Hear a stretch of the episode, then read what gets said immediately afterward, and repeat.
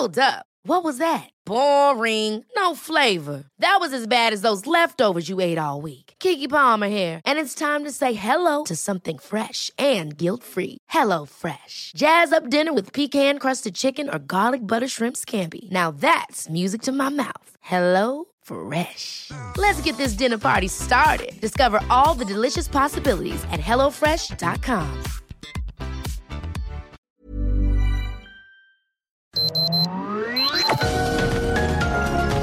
Heraldo Media Group presenta Sergio Sarmiento y Lupita Juárez. Información veraz y oportuna con un toque personal y humano. Por El Heraldo Radio, donde la H suena y ahora también se escucha.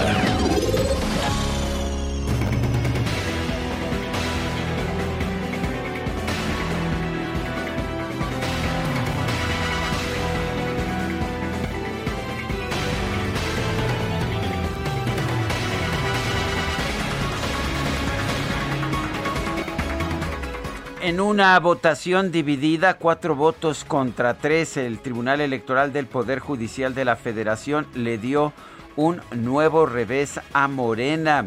Se trata de la votación de Campeche. Los magistrados de la Sala Superior del Tribunal Electoral determinaron que se debe hacer un recuento total de los votos de la elección para el gobierno de Campeche. Se tendrán que abrir las urnas de todas las casillas de los 21 distritos electorales del estado antes de que se cumpla la toma de posesión del nuevo titular del Ejecutivo de Campeche, que será el 16 de septiembre. Este recuento total fue aprobado a propuesta de la magistrada ponente Janine Otálora. Votaron a favor Felipe Fuentes, Reyes Rodríguez y Felipe de la Mata. Eh, los que votaron en contra fueron José Luis Vargas, Mónica Soto e Indalfer Infante. Estos consideraron que el partido que impugnó los resultados, Movimiento Ciudadano, de hecho ni siquiera había pedido el recuento voto por voto, casilla por casilla, solamente impugnó 13 de 21 distritos electorales. Dice la magistrada Otálora, quien está ejerciendo como presidenta del tribunal, que no se está anulando la elección, se está atendiendo a la falta de certeza en el resultado a, la luz de las irregularidades denunciadas y también del poco margen entre la ganadora Laida Sansores y el candidato en segundo lugar. Son las 7 de la mañana, 7 de la mañana con dos minutos. Hoy es viernes. Yo sabía que por ahí teníamos escondida una buena noticia. La reitero antes de que se le pase a usted. Hoy es viernes. 20 de agosto de 2021. Yo soy Sergio Sarmiento. Quiero invitarlo a usted a que se quede con nosotros. Aquí estará bien informado. También podrá pasar un momento agradable.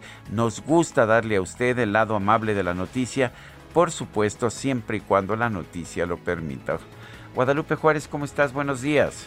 Hola, ¿qué tal? Sergio Sarmiento, qué gusto saludarte en este que dijiste, ya es viernes, qué alegría y saludando y dando la bienvenida a todos nuestros amigos del auditorio que ya están con nosotros también para cerrar la semana informándose aquí en Sergio y Lupita. Oye, pues muy enojado Mario Delgado decía que el tribunal seguía con su robadera y que ahora pues ponían en duda su triunfo en Campeche para dar certeza y lo ponía entre comillas. De, decía ayer, ordenan de manera ilegal un recuento total. Qué curioso que es el estado del presidente del PRI no tienen vergüenza.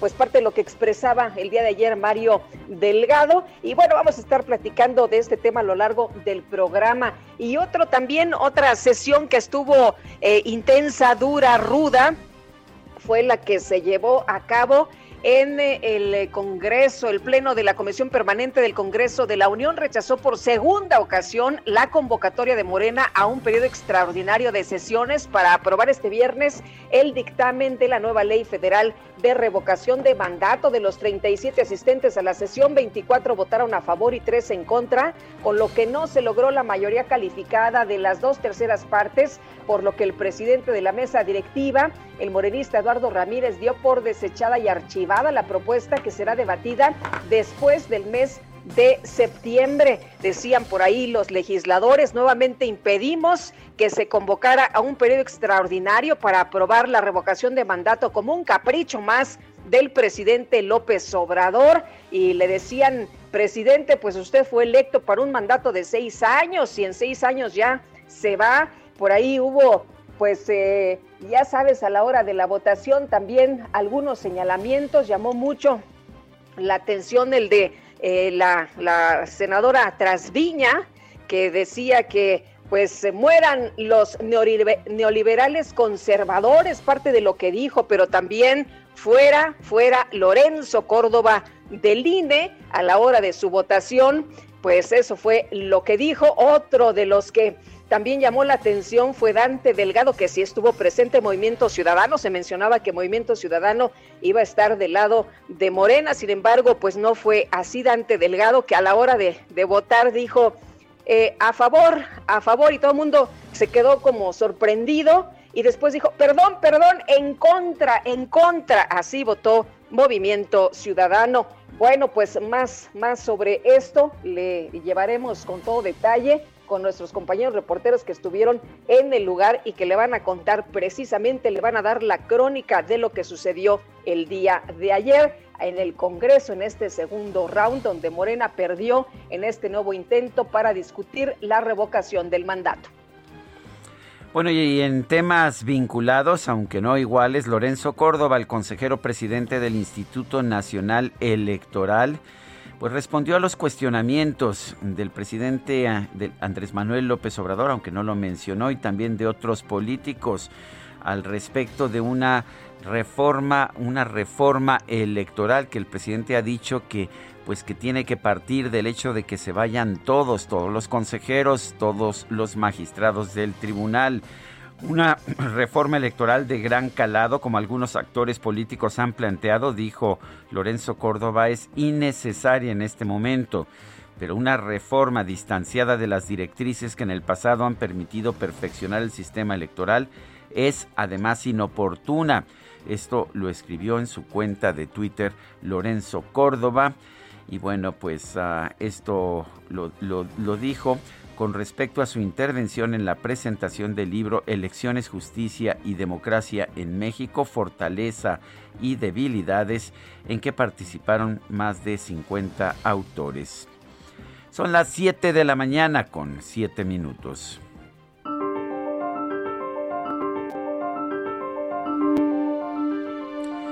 El último grado de la perversidad es hacer servir las leyes para la injusticia. Voltaire.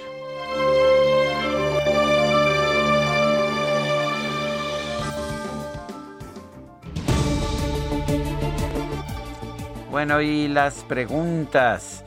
Ayer preguntábamos, ¿es incorrecto que las escuelas públicas eduquen profesionales que puedan ser contratados por el sector privado? Nos dijo que sí 11.9%, que no 85.9%. ¿Quién sabe 2.2%? Recibimos 5.609 participaciones. No voy a opinar. Pues por supuesto que no, pero a ver si en la siguiente sí. A ver si en la siguiente sí. Si usted votara por la revocación del mandato del presidente, ¿qué aprobaría?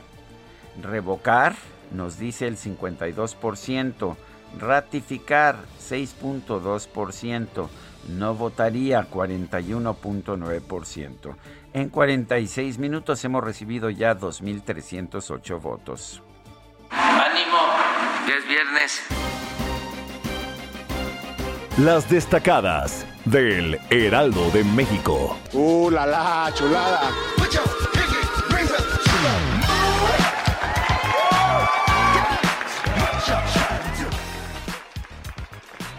Bueno, y nos vamos con Itzel González. Vámonos con ella misma.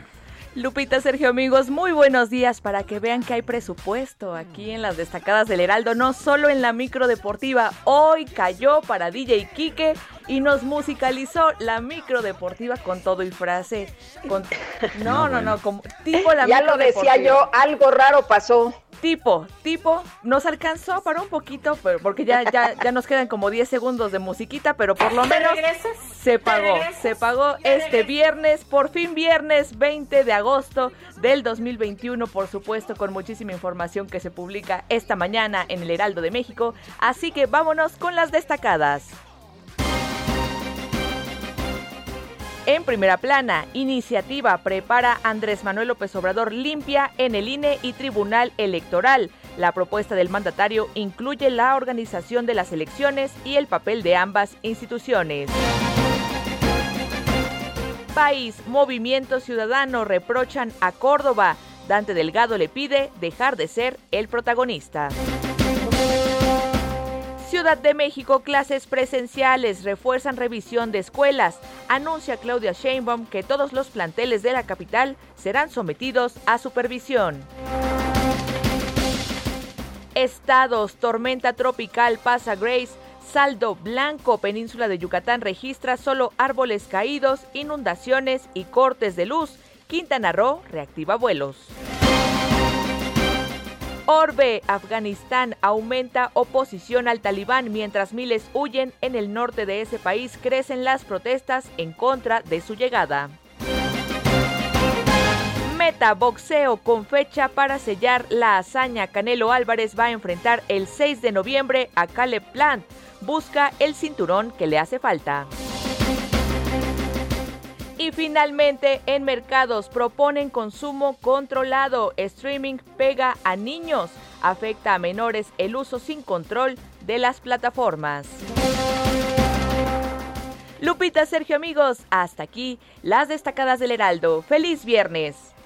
Gracias, Itzel. Muy buenos días. Y nos piden un saludo nuestros amigos en Honduras. Nos dicen, ahí vamos, ahí vamos. Feliz viernes, Rigoberto Calix. Así que muchos saludos a quienes nos están escuchando por allá esta mañana.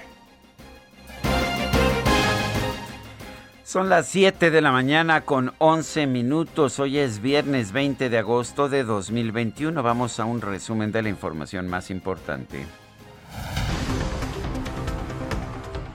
Con cuatro votos a favor y tres en contra, la Sala Superior del Tribunal Electoral del Poder Judicial de la Federación aprobó realizar un recuento total de votos en la elección por el gobierno de Campeche, en la que resultó ganadora la candidata de Morena Laida Sansores al considerar que la cantidad de votos nulos es mayor a la diferencia entre el primero y el segundo lugar. Esta regla a propósito fue impulsada por la izquierda después de que el Tribunal Electoral allá en 2006 se negó a hacer un recuento total de los, votos porque lo prohibía la ley.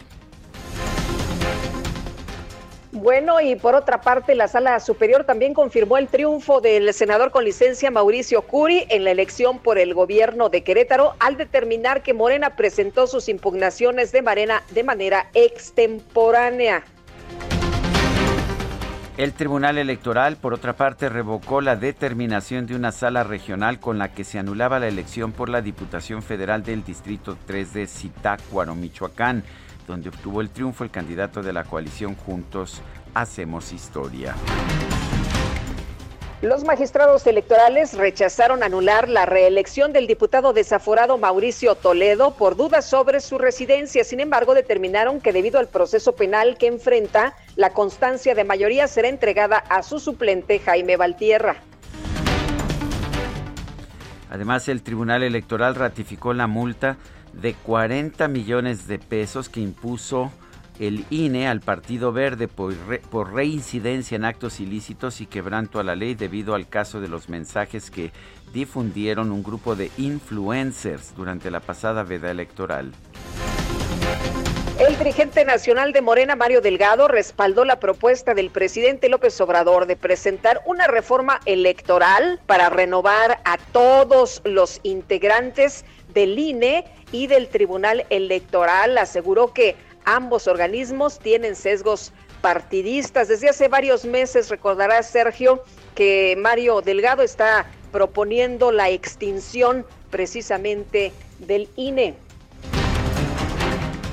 El consejero presidente del INE, Lorenzo Córdoba, advirtió que impulsar una reforma electoral radical de estómago y miope no solamente es innecesario, sino también inoportuno. Para decirlo en otros términos, más allá de eventuales ajustes particulares y cambios específicos que puedan hacérsele al perfectible sin duda modelo actual electoral, una reforma de gran calado, como algunos actores, actores políticos han venido planteando, resulta absolutamente innecesaria. Pero además, una reforma radical no solo es innecesaria, sino inoportuna. Una reforma de gran calado que se plantee como principal objetivo meramente la renovación de los órganos directivos de las autoridades electorales termina por ser una reforma miope. Bueno, pues ahí lo que dice el presidente del INE y por ahí de marzo de este 2021, Mario Delgado, líder de Morena, pues decía que el INE debe exterminarse.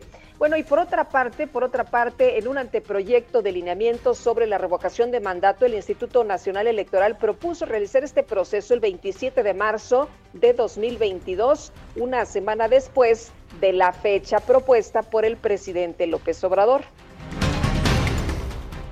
Por segundo día consecutivo, la Comisión Permanente del Congreso de la Unión rechazó convocar a un nuevo periodo extraordinario de sesiones para discutir la ley reglamentaria de la revocación de mandato, al no alcanzar la mayoría calificada. Un juez de la Ciudad de México vinculó a proceso al diputado desaforado Benjamín Saúl Huerta por el delito de violación equiparada agravada en contra de un menor de edad.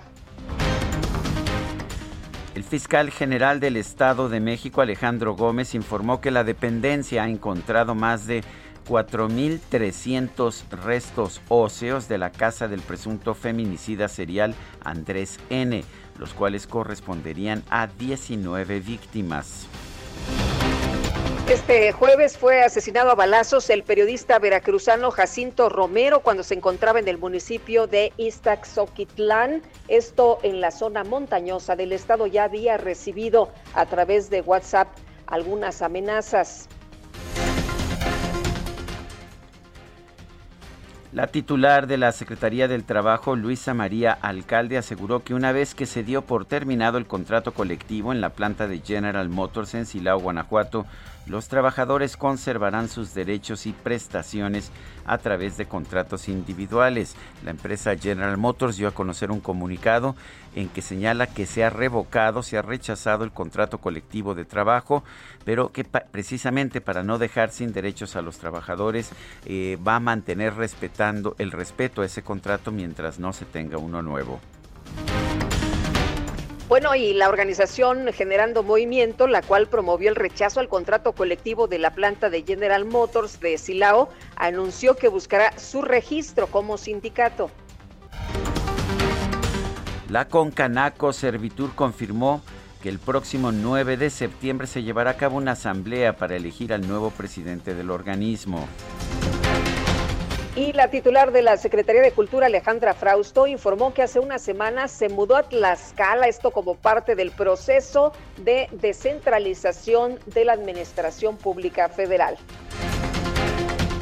Tras presentar su renuncia a la dirección ejecutiva de Diplomacia Cultural de la Cancillería, Enrique Márquez aseguró que la nueva agregada cultural de la Embajada de México en España, Brenda Lozano, es blanco de una guerra sucia en redes sociales. Bueno, se le han lanzado con todo en redes sociales a Brenda Lozano y el gobierno de Guatemala pidió información a Estados Unidos y México por la presunta deportación de migrantes centroamericanos a través de una frontera que no cuenta con controles migratorios ni de bioseguridad. La Comisión Nacional del Agua informó que este jueves el huracán Grace se degradó a tormenta tropical durante su paso por la península de Yucatán. El gobernador de Quintana Roo, Carlos Joaquín, ordenó la reanudación de labores en la entidad. El Instituto Mexicano del Seguro Social reportó saldo blanco en su red hospitalaria tras el paso del huracán Grace por el sureste del país. La noche de este jueves se registraron fuertes lluvias en la ciudad de Chihuahua, lo cual causó encharcamientos en vialidades y dejó a varios autos varados. El río Chubíscar se reportó al tope de su capacidad de caudal. Impresionante la tormenta por allá en Chihuahua. Y este jueves la doctora Olga Sánchez Cordero, secretaria de Gobernación, sostuvo una reunión esta semanal que, que, tiene con la Conferencia Nacional de Gobernadores para revisar el avance de la campaña de vacunación contra el COVID-19 y las medidas sanitarias para el regreso a clases presenciales. Las autoridades sanitarias de Nayarit y la Secretaría de Educación Pública confirmaron que el próximo 30 de agosto van a regresar a las aulas por lo menos 140 mil estudiantes del estado. La Secretaría de Salud Federal informó que este jueves se registraron 850 muertos por COVID-19 en México, así como 23.006 casos nuevos. El subsecretario de Prevención y Promoción de la Salud, Hugo López Gatel, aseguró que en la última semana México tuvo un promedio de vacunación contra el COVID-19 de más de 750 mil dosis diarias, lo cual supera el ritmo actual de los Estados Unidos. Y la directora para África de la Organización Mundial de la Salud, Mashidiso Moeti, aseguró que la decisión de los países ricos de aplicar una dosis de refuerzo a las personas ya vacunadas contra el COVID-19 amenaza la promesa de un mañana mejor para su continente. Las autoridades de los Estados Unidos informaron que el hombre que este jueves afirmó tener una bomba en una camioneta cerca del Capitolio se entregó a la policía luego de un enfrentamiento de varias horas. Y el presidente de los Estados Unidos, Joe Biden, aseguró que las tropas de su país podrían permanecer en Afganistán más allá de la fecha límite de salida en caso de que se requiera más tiempo para desalojar a todos sus conacionales. Bueno, y de último momento, Rafael Nadal, el tenista español, anuncia en Instagram, hola a todos, quería comunicaros que desgraciadamente tengo que poner fin a la temporada 2021. Sí, Rafa Nadal, uno de los mejores tenistas del mundo, pone fin a su temporada. Eh, no, no había participado ya ni en el torneo de Wimbledon ni en los Juegos Olímpicos. Y la tenista japonesa Naomi Osaka cayó ante la suiza Jill Bellen Teichmann en la tercera ronda del Masters de Cincinnati. Son las 7 de la mañana con 21 minutos. Hey, hey, mama said the way you move gonna make you sweat, gonna make you groove.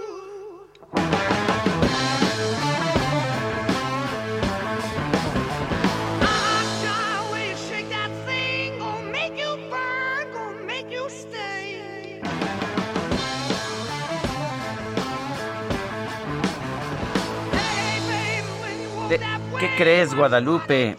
Hombre, no me desconcentres, tengo aquí mi guitarra de aire y te quiero decir que soy una virtuosa, estoy tocando con ellos. Me parece bien. Bueno, pues, y la voz, por supuesto, de Robert Plant, quien nació el 20 de agosto de 1948. Sí, está cumpliendo, velo, imagínatelo, 73 años. Robert Plant, el vocalista del legendario grupo Led Zeppelin.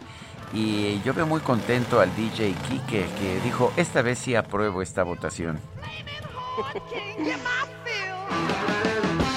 Y estamos empezando con esta que se llama Black Dog, perro negro.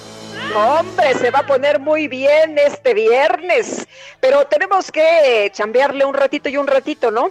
Vámonos con Gerardo Galicia desde la zona oriente de la Ciudad de México. Gerardo, un accidente, cuéntanos que se volteó una pipa, ¿cómo están las cosas por allá?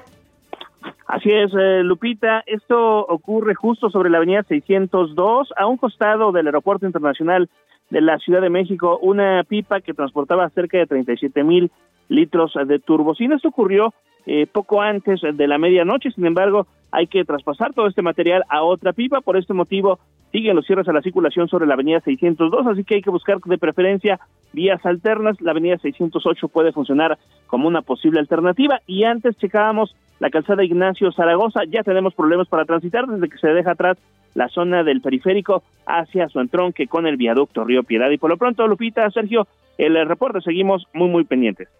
Muchas gracias, Gerardo. Buen día. Bueno, son las 7 de la mañana con 24 minutos. Guadalupe Juárez y Sergio Sarmiento estamos en el Heraldo Radio. Y bueno, nosotros, nosotros, a nosotros no nos molesta que nos dé a conocer sus opiniones, sus críticas, sus cuestionamientos. Nosotros no lo vamos a acusar de ser ni neoliberal ni conservador, ni lo que sea. Si nos critica, nos cuestiona, pero también aceptamos sus comentarios positivos en caso de que los hubiere. Puede usted mandarnos mensajes a nuestro número de WhatsApp. Es el 55 20 10 96 47. Y, y nótese que nuestro, pues, nuestro operador, el DJ Kike, está pues muy ansioso de regresar a la música, o sea que lo dejamos.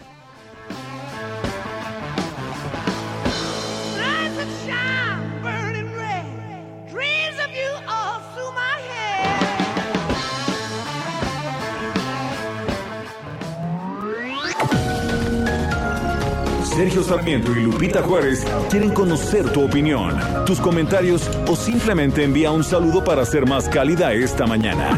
Envía tus mensajes al WhatsApp 5520 109647.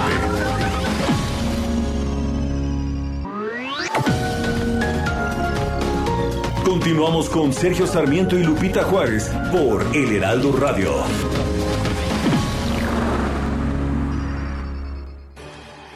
Hoy, Silly cumple 140 años celebrando sueños. Compra tu colchón Silly y participa para llevarte uno de los increíbles regalos que tenemos para celebrar juntos nuestro 140 aniversario. Consulta bases en silly.com.mx. Tu descanso merece un Silly.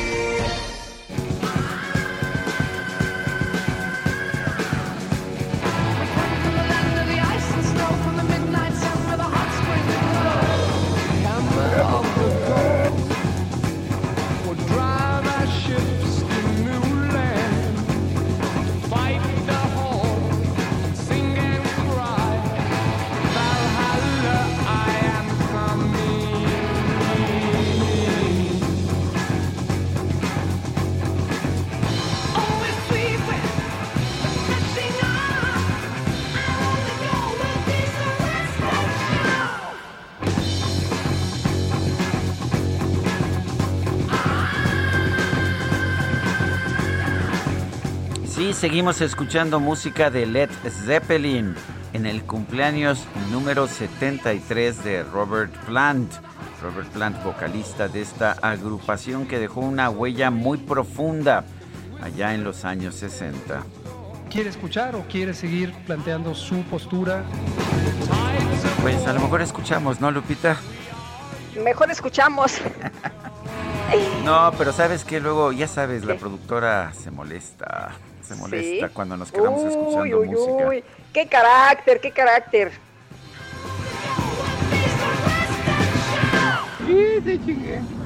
Lo bueno es que tenemos un aliado aquí en el DJ Kike. Pero bueno, tenemos mensajes ¿Pero quieres esto o quieres los caminos de la vida? Ah, ah, bueno.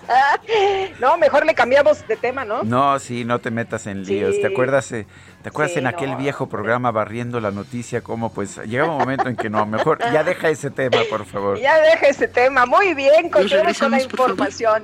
Sí, como no, sí, como no.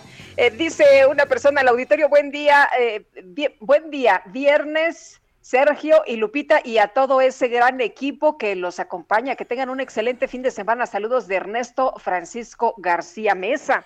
Y dice otra persona, soy Elizabeth de Ixtapaluca. Yo soy una persona que tengo nada más la secundaria, pero entiendo que Morena, que a Morena y principalmente al presidente les estorba el INE, por eso quieren desaparecerlos. Y eso ya sería el fin de la democracia en nuestro México lindo y querido. Cuidémonos mucho y saludos para todos en el Heraldo. Gracias Elizabeth de Ixtapaluca.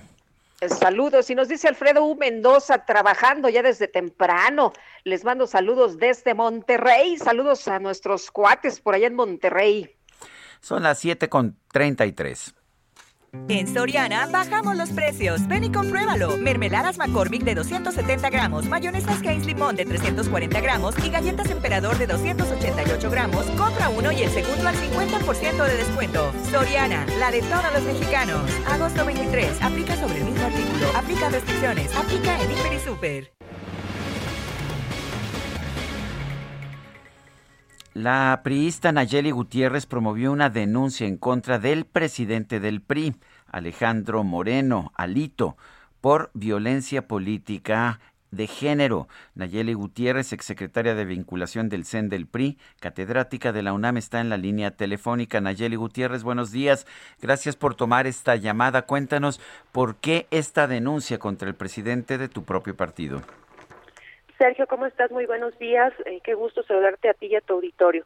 Mira, comentarte que fueron dos denuncias las que presenté. La primera la hice ante la Unidad de Inteligencia Financiera, donde le solicitamos a la unidad se realicen las investigaciones necesarias contra Alejandro y se pronuncie sobre la posible comisión de delitos de carácter financiero, como son la evasión fiscal, el daño patrimonial en prejuicio del erario público, el lavado de dinero y el enriquecimiento ilícito.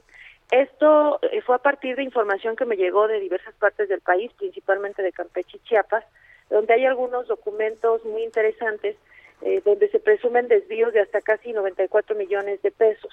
Presentamos 40 pruebas anexas a este documento, pues para que la UIF pueda hacer su investigación y también ahí vinculan en estos documentos a Gerardo Toledo Coutinho, que es el director de un diario en Chiapas, y como el posible prestanombre de Alejandro Moreno.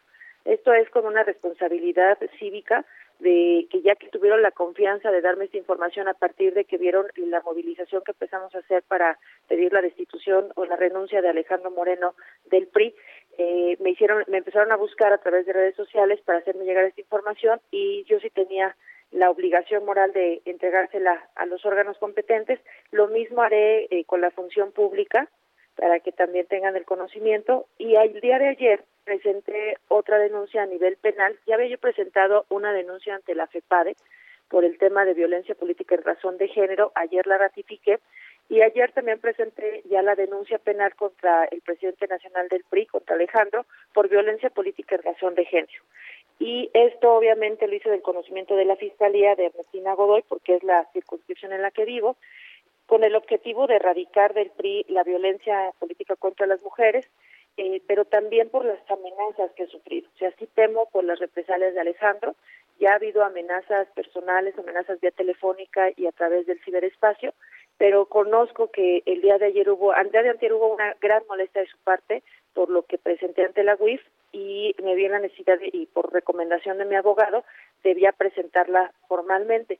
Es aproximadamente una denuncia de 120 páginas donde narro los diferentes hechos de, de las que he sido objeto en razón de violencia política de género y explico, pues obviamente que tengo un temor fundado, explico también eh, que esto, la acción de Alejandro Moreno ha provocado y ha instigado a que dirigentes y funcionarios del partido públicamente generen un estereotipo de género en contra mía, hasta llegar a la violencia verbal, escrita, la psicológica y la simbólica, y de manera reiterada durante estos dos últimos meses, pues ha sido con mayor intensidad y esa es la finalidad de las denuncias que presenté. Sé que se presenta mi partido, pero también estoy convencida que el PRI no puede seguir cargando con el tema corrupción y que tenemos que empezar por casa a limpiarlo y el primero que tiene que rendir cuentas y mostrar su probidad y efectivamente eh, quitarse toda esta telaraña de corrupción que tiene alrededor es Alejandro Moreno.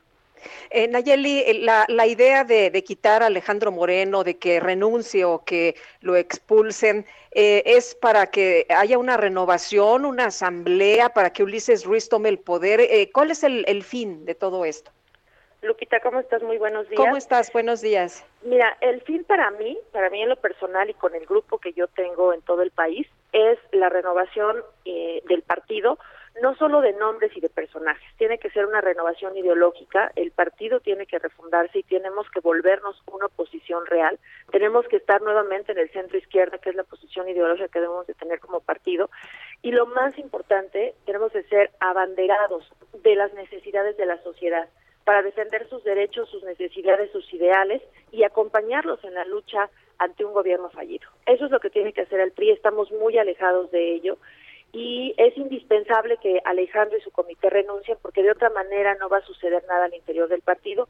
Lo estamos viendo actualmente, van seis estados donde ya el PRI sacó una convocatoria para renovar a su dirigencia estatal y en esas seis convocatorias eh, nuevamente vemos el autoritarismo. Le están pidiendo a la militancia de los estados que vengan a la Ciudad de México a pedir el apoyo de los sectores, que vengan a hacer el examen y aquí hagan todos sus trámites de Baja California Sur me decían, para que nosotros podamos hacer ese trámite necesitamos por lo menos 20 mil pesos.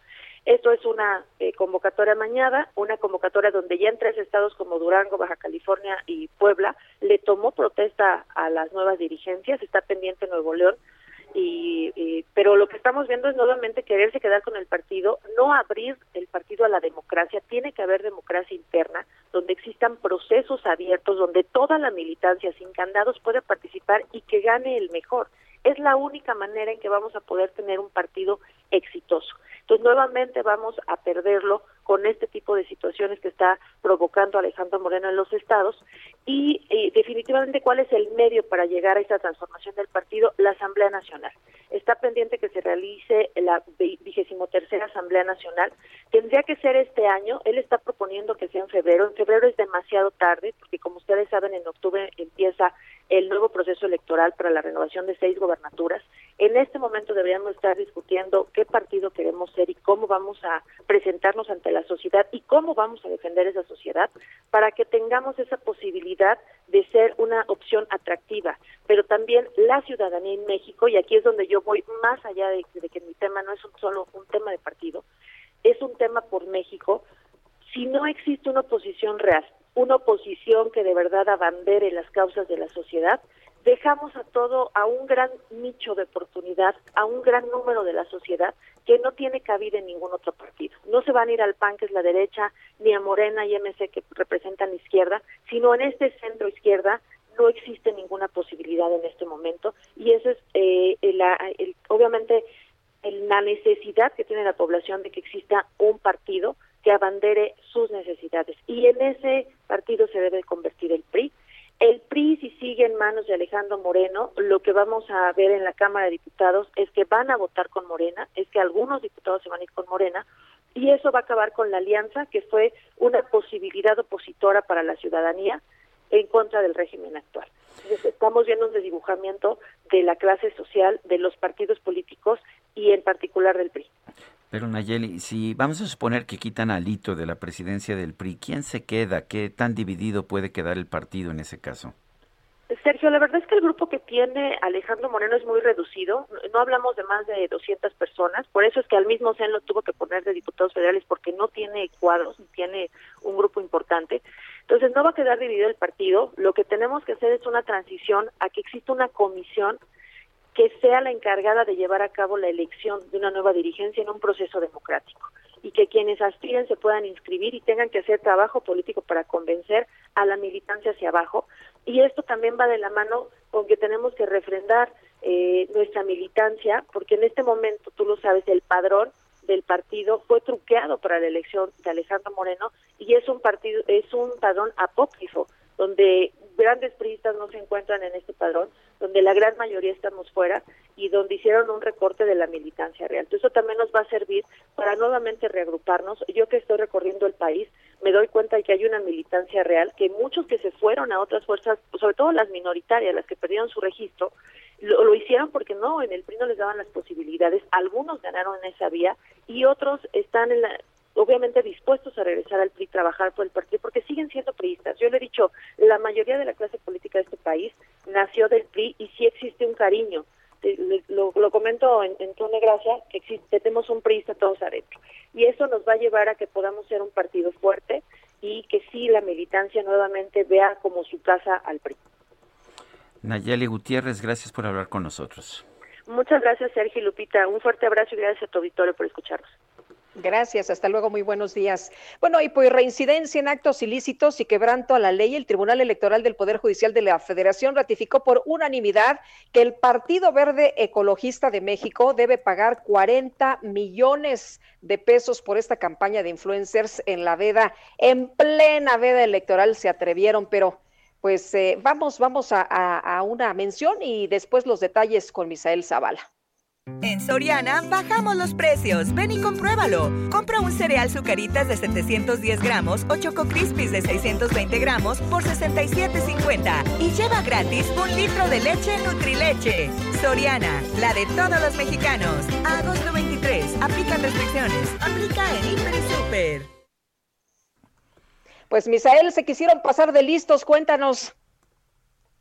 Buenos días, Lupita. Buenos días, Sergio. Efectivamente, Lupita, pues duro golpe recibió ayer Morena y sus aliados eh, de la Alianza Juntos Haremos Historia por parte de la Sala Superior del Tribunal Electoral del Poder Judicial de la Federación. Y es que, como bien comentas, eh, los magistrados dejaron firme la multa de 40 millones de pesos que impuso el Instituto Nacional Electoral al Partido Verde Ecologista de México por el uso de influencers en redes sociales como propaganda durante la veda electoral y es que de manera unánime los siete magistrados de la Sala Superior también confirmaron la interrupción de la difusión de la propaganda electoral del Partido Verde dentro del tiempo asignado por el INE en la pauta ordinaria por un periodo de un año en el calendario electoral, es decir, durante un año no podrán eh, realizar spots en radio y televisión los del Partido Verde Ecologista, esto debido a la difusión de mensajes en Instagram y otras redes sociales por parte de un total de 104 personas conocidas como influencers en el en el en el periodo de la veda electoral,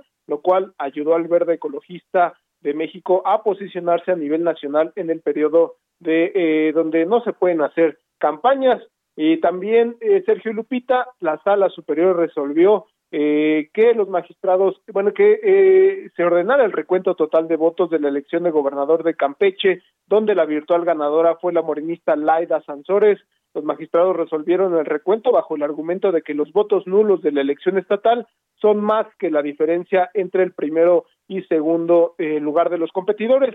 Este proyecto fue aprobado por la magistrada eh, Yanino Talora y quien precisó que las leyes electorales del estado de Campeche indican que ese argumento es definitivo y es que los votos nulos de la elección fueron ocho mil 387 sufragios, mientras que la diferencia entre el primero y el segundo lugar de la votación fue eh, de 5.984, es decir, fue menor. También al final eh, de la sala superior resolvió que el petista Mauricio Toledo no rinda protesta como diputado federal en la próxima legislatura hasta que se resuelva su situación penal, ya que tiene una orden de aprehensión por enriquecimiento ilícito eh, Mauricio Toledo no podrá eh, tomar posición a partir del primero de septiembre, lo tendrá que hacer su suplente Javier Valtierra García, eh, él tendrá que rendir protesta en el cargo para que se respete el espacio para la bancada del Partido del Trabajo en San Lázaro.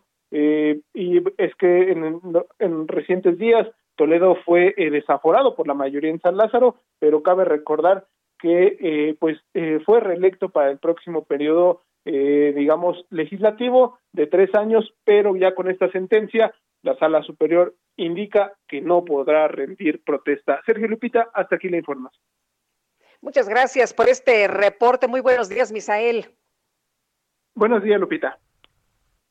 En Soriana bajamos los precios. Ven y compruébalo. Aprovecha 50% de descuento en ropa de verano para toda la familia. Sí, 50% de descuento. Además de tres meses sin intereses con tarjetas Paladela y City Banamex. Soriana, la de todos los mexicanos. Agosto 23. Aplica restricciones. Aplica en Hiper. El abogado del menor que acusó al diputado de Morena, Saúl Huerta, de abuso sexual, dice que hay un acuerdo secreto entre la Fiscalía General de Justicia y los abogados del legislador. Vamos a preguntarle cómo es este acuerdo secreto, cómo lo conoce al propio doctor Teófilo Benítez, abogado defensor de este niño abusado sexualmente. Doctor Teófilo, ¿cómo está? Buenos días. Cuéntenos, eh, ¿cómo, ¿cómo sabe usted que existe este acuerdo secreto? Hola, ¿qué tal? Muy buenos días. Porque ellos mismos lo, lo declararon y no fue a, un medio, sino a todos los medios, ¿no? Empezaron ellos a relatar que tenían un convenio o que buscaban a la fiscal para poder llevar a cabo un convenio para la detención de del diputado Sol Huerta y posteriormente aclararon y ellos mismos manifestaron que era un acuerdo el que tenían para su detención. Así es la, la forma en que ellos lo expresaron. Eh, abogado, muy, bu- muy buenos días. Eh, eh, platicamos eh, ayer justamente con los abogados de eh, Saúl Huerta y nos decían que se entregó porque ellos tienen consideraciones en el sentido de que es inocente. ¿Usted cómo ve esta estrategia? Bueno, pues ellos están vendiendo su propia película. De esa manera, pues adelante. Los hechos hablan de otra manera que se han suscitado las cosas y pues es su estilo, su forma de interpretar así el, el, el, video que sale a las redes en donde se ve realmente eh, cómo fueron las, las situaciones, pues adelante, ¿verdad? Eh, la realidad es que dentro de la carpeta de investigación y que se trabajó, pues ellos tienen ahí los elementos suficientes, o más bien el tribunal tiene los elementos suficientes y así y lo hizo para poder dictar el auto de vinculación. Eh, ¿qué, qué tan sólida es la, la acusación que está usted representando? ¿Piensa usted que sí se podrán comprobar los hechos? No, los hechos están comprobados, ¿sí? Aquí la responsabilidad que, él- que el diputado tiene ya se acreditó, está en la carpeta de investigación el, el- la muestra, por eso es que se dicta el auto de vinculación, porque el juez, con lo que se encuentra ahorita ahí, él determina que hay una responsabilidad y por eso se dicta el auto de formal prisión. ¿Qué sucede si él llegase a tener una libertad? Es muy diferente que se tenga una libertad por falta de elementos, que eso no quiere decir que no tuvo participación en los hechos, sino por el contrario, ¿sí? El tipo penal se consagra de ciertos elementos y cuando no se da uno, no quiere decir que no seas culpable, ¿sí? Eh, O sea doctor, no- tuvo Sí. Perdón, adelante, Lupita. Eh, doctor, eh, ¿tuvo acceso a, a la carpeta el equipo de, de Saúl Huerta y nos decían que todas las pruebas salieron negativas? ¿Cómo ve usted esto? ¿Ustedes también conocen esta información? Mm, es como te comentaba, realmente las pruebas no no pueden decir un camino idóneo o un camino contrario, perdón, porque si fuese así, entonces el juez ni siquiera hubiera girado la orden de aprehensión. Entonces, al girar la orden y al mismo momento de que no tan solo eh, se analizan los, eh, los datos de prueba que ya están contenidos dentro de la carpeta, sino que se analizan las declaraciones, se analizan todos los peritajes que se encuentran ahí y al estar dentro de un ámbito legal con sus elementos necesarios para poder eh, darles una credibilidad, el juez los toma en consideración y, eh, y le, les dicta el auto de vinculación o le dicta el acto de vinculación al, al diputado, ¿no? Entonces, ahí las, las pruebas y el dictado del auto pues, es lo que habla realmente por esta situación. Eh, doctor, a mí me da la impresión que cuando la Procuraduría Capitalina habló de este acuerdo, se refería al acuerdo para que el diputado se entregara a las autoridades, pero no un acuerdo pues para tener un, un trato preferencial. ¿Me equivoco? ¿Hay algo, alguna razón para pensar que se trata de otro tipo de acuerdo? Mira, la realidad es que las cosas se hacen a la luz pública, no a escondidas. Nosotros en distintas ocasiones estuvimos buscando a la propia fiscal, jamás nos quiso recibir y lo tenemos ese derecho como representantes de las víctimas, así como en diversas ocasiones también se le preguntó a la propia fiscal de delitos sexuales de este tipo, de este dichoso convenio que se iban a establecer. Ella siempre lo comentó y lo negó, eh, dijo que no existía, que no, no sabía ni tenía la menor idea. Y a la media hora pues se da su supuesta reunión de ellos. Entonces yo creo que si las cosas no son nada mm, oscuritas o oscuras o nada este encaminadas al mal, ¿para qué lo hacemos nosotros en lo oscurito o atrasito de que nadie nos vea si realmente no, no estamos ocultando nada, ¿no? Eh, doctor, ¿qué es lo que sigue ahora? ¿Se tiene que esperar a que el juez decida si se queda este señor en la cárcel o no?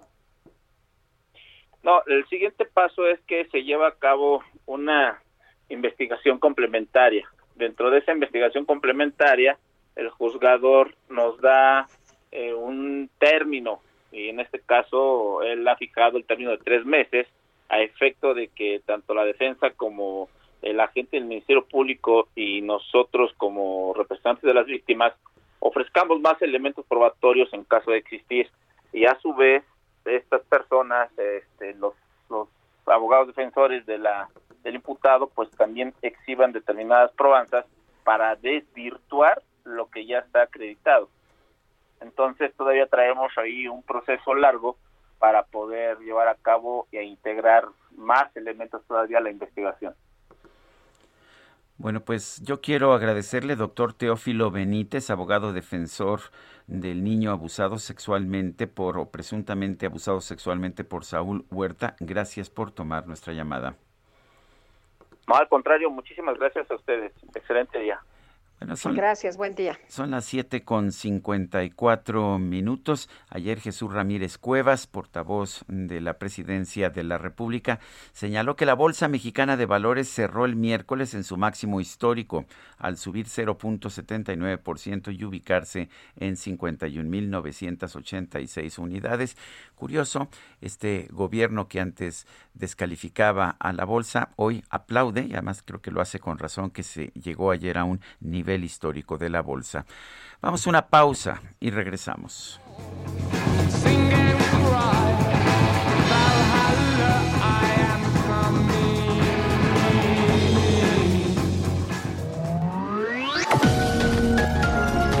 Sergio Sarmiento y Lupita Juárez quieren conocer tu opinión, tus comentarios o simplemente envía un saludo para ser más cálida esta mañana.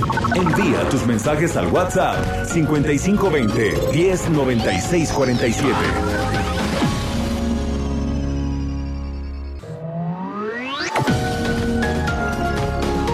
Continuamos con Sergio Sarmiento y Lupita Juárez por El Heraldo Radio.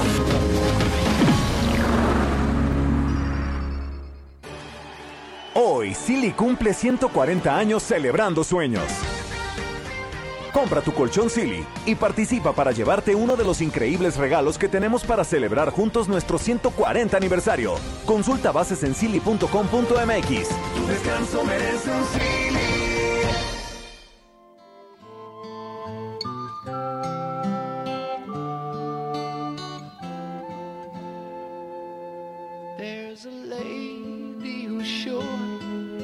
All that glitters is gold, and she's buying a stairway to heaven. When she gets there, she knows if the stores are all closed, with a word she can get what she came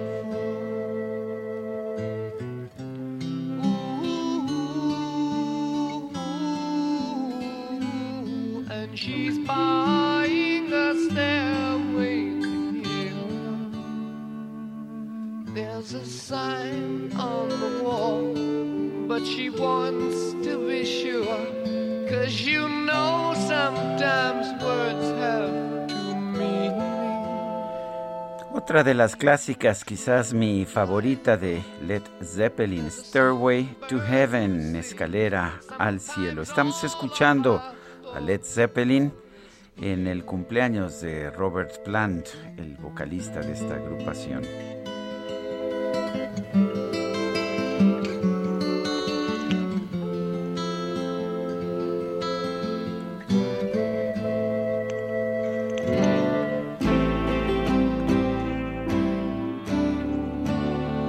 Bonito para este viernes. Y vámonos a los mensajes. Buenos días. Que alguien le diga al pendiente que deje de distraer a la ciudadanía con lo del regreso a las clases y que nos informe por qué no han detenido a Ovidio Guzmán y firma Raúl.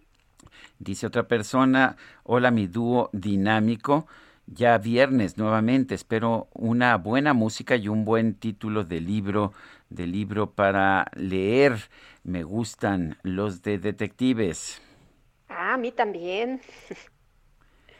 Bueno, y Oye, dice... y- tam- bueno, Adelante, Lupita. No, adelante tú, adelante, adelante. Bueno, dice también ah, eh, saludos a otra persona, saludos afectuosos desde Tequisquiapan a ustedes y a todo el equipo de trabajo. Soy Patricia, excelente fin de semana. Son las 8 de la mañana con 3 minutos. Vuela a Puerto Vallarta con Viva. El pronóstico del tiempo. Sergio Sarmiento y Lupita Juárez. Y la información la tiene Patricia López. Patricia, platícanos de Grace, que se dirige de manera peligrosa para Veracruz. Buenos días, cuéntanos. Hola, ¿qué tal? Buenos días, soy Lupita, los saludo con gusto a ustedes y a todos los que nos escuchan. Eh, les comento que durante esta mañana, como bien lo comentas, eh, Grace se intensificó nuevamente a un huracán de categoría 1. Ese- la trayectoria es hacia la costa norte de Veracruz, donde se pronostica un impacto por segunda ocasión en territorio mexicano durante la noche de este día. La información más reciente del sistema nos indica que se localiza a 300 kilómetros al este-noreste del puerto de Veracruz y a 380 kilómetros al este de Tuxpan, Veracruz. Esto generará lluvias intensas a torrenciales en zonas del noreste, oriente y sureste del país, rachas intensas de viento y oleaje elevado de hasta 5 y 3 metros de altura en las costas de Veracruz, Tamaulipas y Tabasco, por lo que es importante mantenerse atentos a los comunicados que emite el Servicio Meteorológico Nacional, Protección Civil de su localidad y en general de las fuentes oficiales. También les comento que la extensa circulación de Grace en interacción con la onda tropical número 22 que recorrerá el sureste del territorio nacional originarán lluvias fuertes a muy fuertes en zonas del centro, sur y sureste del país, incluido el Valle de México. Dichas lluvias podrían causar también deslaves, desbordamientos de ríos y posibles inundaciones en zonas bajas. Eh, por último, Sergio Lupita, en la Ciudad de México se pronostica el incremento de nubosidad durante el día con la probabilidad de chubascos y lluvias puntuales fuertes, eh, las cuales podrían estar acompañadas de descargas eléctricas. La temperatura máxima es de 23 a 25 grados centígrados y la temperatura mínima para mañana al amanecer de 12 a 14 grados centígrados. Sergio Lupita, este es el reporte meteorológico desde el Servicio Meteorológico Nacional. Regreso con ustedes. Muchas gracias, Patricia. Muy buenos días. Hasta luego. Viva presentó Vuela a Puerto Vallarta con Viva.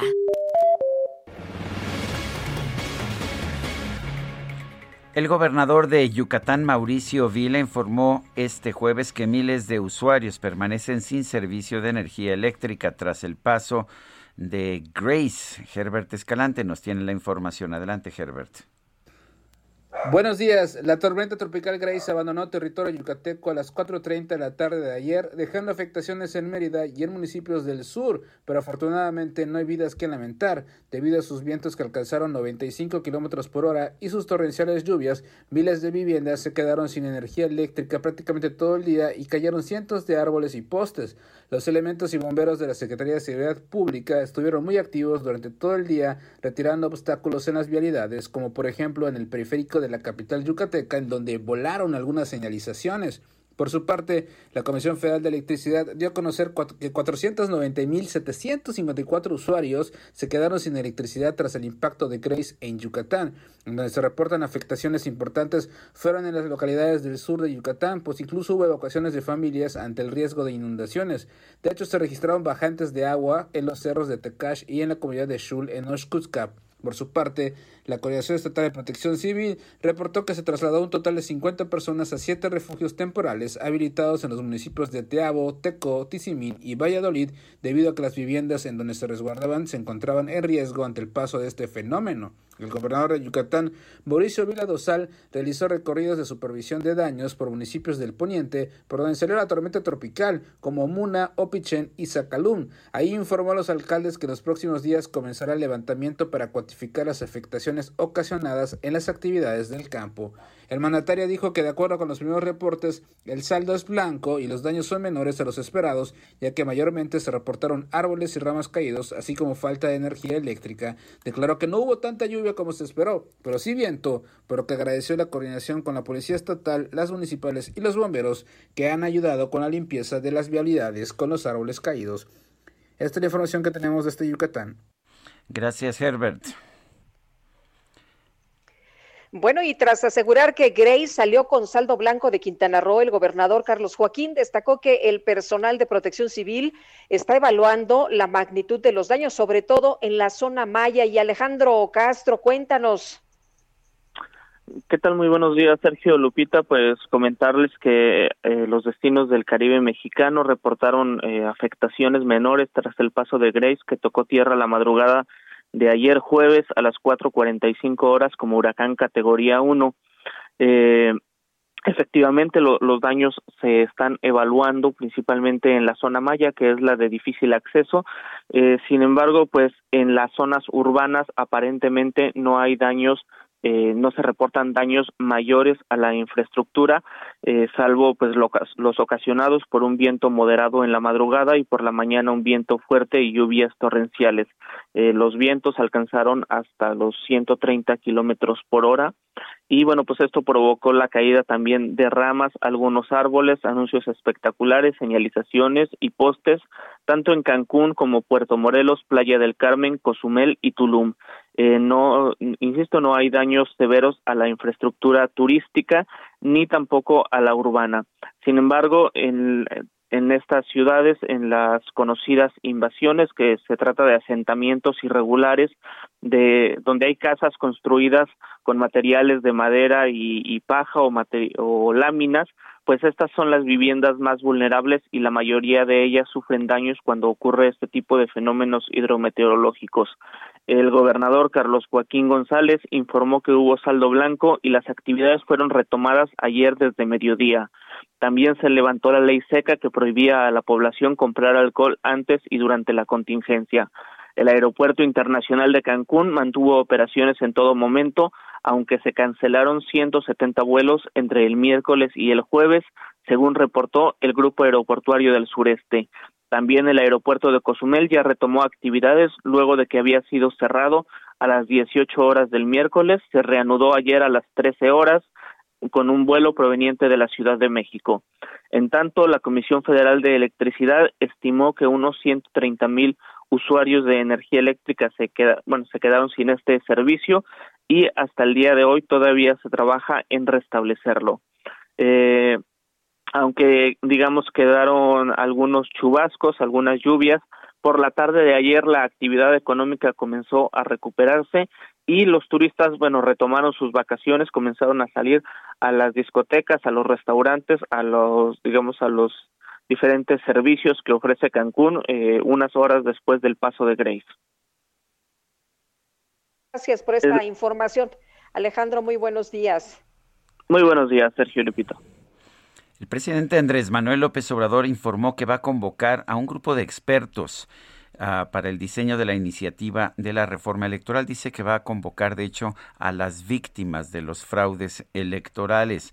Vamos a conversar con la doctora María Marván, ella es investigadora del Instituto de Investigaciones Jurídicas de la UNAM. Doctora Marván, ¿cómo estás? Muy bien, muy buenos días, Sergio, muy buenos días, Lupita. Qué Doctora, gusto qué gusto, buenos días. Eh, en primer lugar, ¿qué piensas de pues la decisión de, de, de que diseñen la ley quienes han sido víctimas de fraudes electorales? ¿Es una forma de decir que pues quienes vienen de la campaña del 2006 son los que se van a encargar?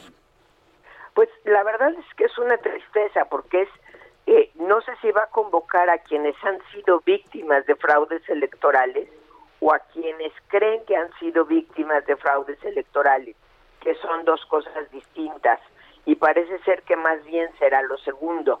Lo que claramente está eh, diciendo es que es una reforma electoral que se hará con el hígado y no con la cabeza. Y eso sí que nos debe preocupar.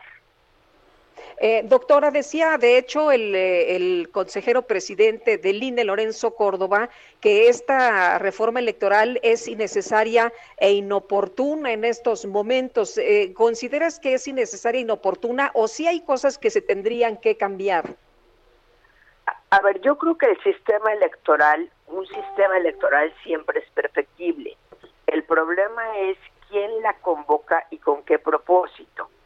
No deja de ser extraño que el partido en el poder, a quien le fueron reconocidos todos y cada uno de los votos, hable desde la victimización del fraude para presentar una, una eh, reforma electoral que lo primero que pretende es eliminar a las actuales autoridades. Ya allí tenemos un tufo muy extraño de lo que se puede y, va a enrarecer la discusión de lo que se podría o debería mejorar. Yo creo que sí podríamos mejorar, entre otras cosas, por ejemplo, la desproporción que existe entre los votos que obtiene un partido y la posibilidad de obtener un porcentaje mucho más alto de curules de los que la gente votó por él. Ese sí es un problema de nuestro sistema electoral, pero no es en lo que está pensando eh, el presidente López Obrador. El presidente López Obrador lo que quiere es eh, poner un Instituto Nacional Electoral a modo, alegando un supuesto fraude a partir de eh, el rencor que, aunque su pecho no sea bodega, pues lo ha guardado de manera eh, espectacular a partir del 2006, porque no solo lo ha guardado, sino que lo ha incrementado. No deja de llamar la atención que en la gran mayoría de las encuestas abiertas a la población, hechas por compañías eh, privadas que se dedican a las encuestas, el INE tenga 70% o más de aprobación y justamente el 30% que, que rechaza es el que dice que es indispensable que haya una reforma electoral. Mal haremos en hacer una reforma electoral en la segunda parte de un sexenio cuando lo que pudiéramos pensar que el partido en el poder encabezado por el presidente lo que quiere es acomodar sus fichas para poder tener una mejor un mejor posicionamiento y un control de la autoridad electoral que debe ser autónoma para 2024. En fin, creo que es un muy mal momento. Doctora, yo sé que pues que no tenemos una ley electoral perfecta ni aquí en México ni en ningún país del mundo, pero siempre me han dicho que la prueba de fuego de la democracia es la alternancia de partidos en el poder y si es así, pues la verdad es que desde que tenemos un INE autónomo o un IFE autónomo en, mil, en 1996 fue cuando se rompió la vinculación del árbitro electoral y la Secretaría de Gobernación, hemos tenido realmente alternancia de partidos en el poder en todas las elecciones. Eh, ¿Qué pensaría usted si pues nuevamente eh, el INE o el organismo, el árbitro electoral dependiera del gobierno de una forma u otra? la verdad sería regresar ni siquiera a 96, sería regresar a 88 o a 1946, como queramos verlo, cuando el presidente en, en contubernio con el secretario de gobernación controlaban la Comisión Federal Electoral y eh, los priistas tenían mayoría para realmente repartir el poder y tomar todas las decisiones como mejor les conviniera me parece sumamente grave que en este momento estemos eh, pensando eh, en eso y me da pie, eh, Sergio, para hacer una distinción que es muy importante, que no siempre la hacemos. cuando hablamos de fraude, lo que tenemos que hablar es de un contubernio de la autoridad electoral con el partido en el poder. Y por eso es que la alternancia debe de disipar nuestra preocupación del fraude, es decir, ni modo que el partido en el poder se alíe con la autoridad electoral para salir del poder, sería un poco absurdo el planteamiento. Otra cosa es las malas prácticas de los partidos políticos y de los candidatos y candidatas, que esas no han desaparecido y creo que no van a desaparecer.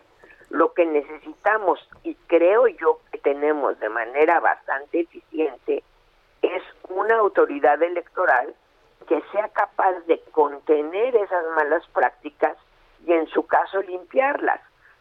Un ejemplo lo tuvimos el día de ayer en eh, la orden del recuento total de los votos de la, de la elección a gobernador de Campeche o gobernadora no se trata de quitarle la gubernatura a Laida Sansores, se trata de recontar todos los votos para que todas las partes tengan la certeza de quién ganó y creo que esa es una lección aprendida del, dos, del 2006. Hoy la ley permite recontar los votos, cosa que no estaba prevista en la ley en el 2006 y eso nos va a dejar con una mayor certeza. Creo que es muy importante reconocer, eh, como bien eh, dijo Sergio, eh, reconocer que eh, la autoridad no está coludida con el gobierno en turno ni con ningún otro partido. Porque si vemos las presidencias, hemos visto alter- o conocemos alternancias muy claras. Pero si bajamos al nivel de diputados, las alternancias se han dado en todos los sentidos. Eh, eh, en un distrito priista de pronto gana un panista, en un distrito panista gana el MC, en un distrito del MC puede ganar PT, es decir, a la hora que las alternancias van en todas las direcciones, lo único que podemos tener confianza es que se cuentan bien los votos. Eh, doctora, nos han dicho en las últimas semanas, en los últimos meses, muy claramente que la idea de Morena, por ejemplo, es exterminar al INE. Y muy recientemente el presidente, enojado en una de las mañaneras, expresó que él quiere que se vayan todos, que se vayan los consejeros del INE y que se vayan los magistrados del Tribunal Electoral. Eh, ¿Qué pues, opinión le merecen estas declaraciones? Vuelvo a insistir, es muy extraño que un INE que tiene más del 70% de aprobación, eh, es de las instituciones que tiene una aprobación más alta, quizás solo eh, del, del mismo, eh, de la misma popularidad que el ejército. El ejército siempre ha salido bien evaluado. Eh, a veces no sabemos por qué, pero siempre ha salido bien evaluado.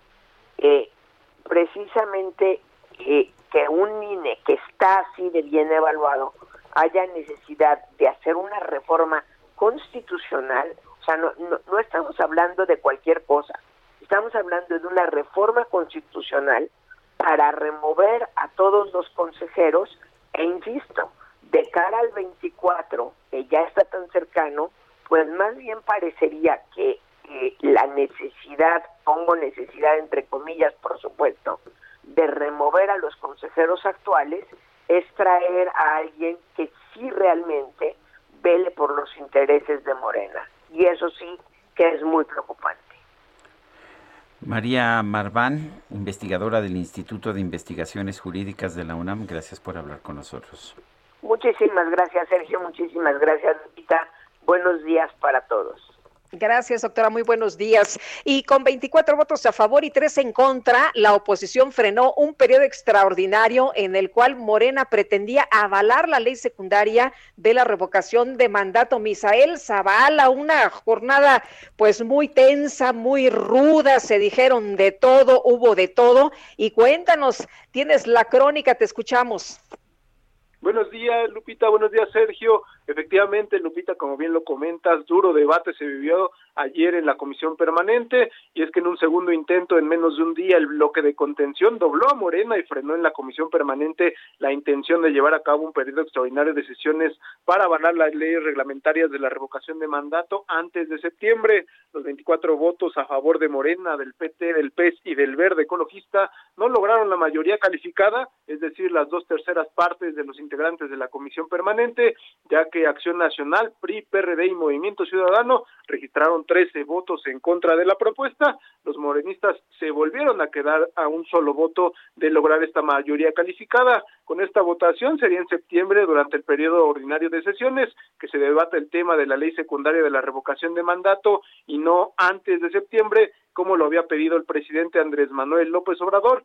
Y aunque los morenistas quisieron reforzar la votación con la presencia del senador Joel Padilla Peña, que en una eh, un día antes se había ausentado, el bloque opositor también hizo lo propio y mantuvo la ventaja con la presencia de la diputada federal de Movimiento Ciudadano, Fabiola Loya. En tres horas de acalorado debate, Sergio Lupita, los panistas sacaron la regla de tres y regalaron abacos a los morenistas en una clara mofa porque Morena no alcanzó la mayoría calificada.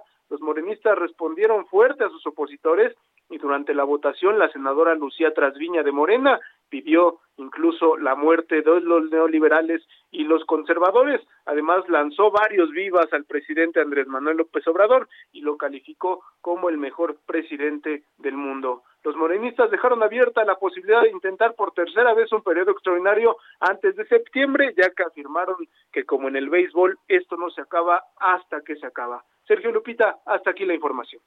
Gracias, muy buenos días, Misael. Buenos días. Son las 8 de la mañana, 8 de la mañana con 23 minutos.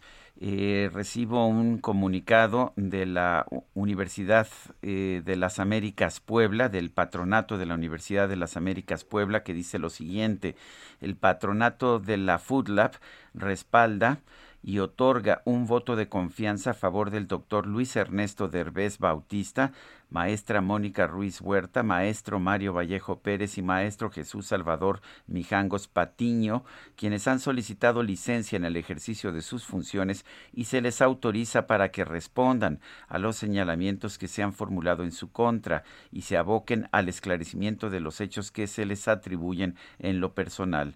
Por tal motivo, el patronato de la Food Lab, encabezado por su presidenta Margarita Jenkins de Landa, en coordinación con el Consejo Empresarial de la institución, con fundamento en el Estatuto Orgánico de la Fundación Universidad de las Américas Puebla, ha tenido a bien nombrar con efecto inmediato a la doctora Cecilia Anaya Berríos, como rectora interina de la Universidad de las Américas Puebla.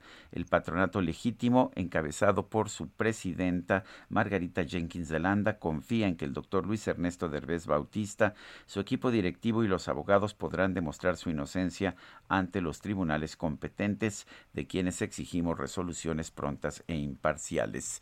Son las 8.24. Regresamos.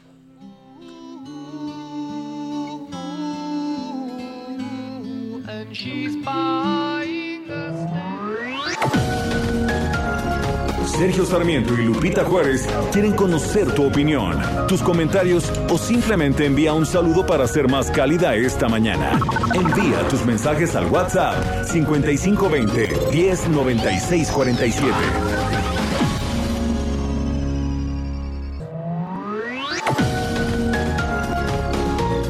Continuamos con Sergio Sarmiento y Lupita Juárez por El Heraldo Radio.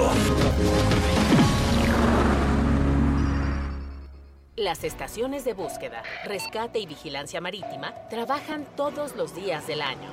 Cuentan con una flota moderna, tecnología de punta y personal especializado. Que vigila los mares y costas del país. Con honor, deber, lealtad y patriotismo, dan todo por la vida. En caso de peligro, llama al 800 Marina 1. Una armada que nació para servir a México. Secretaría de Marina. Gobierno de México. Jaque Mate con Sergio Sarmiento.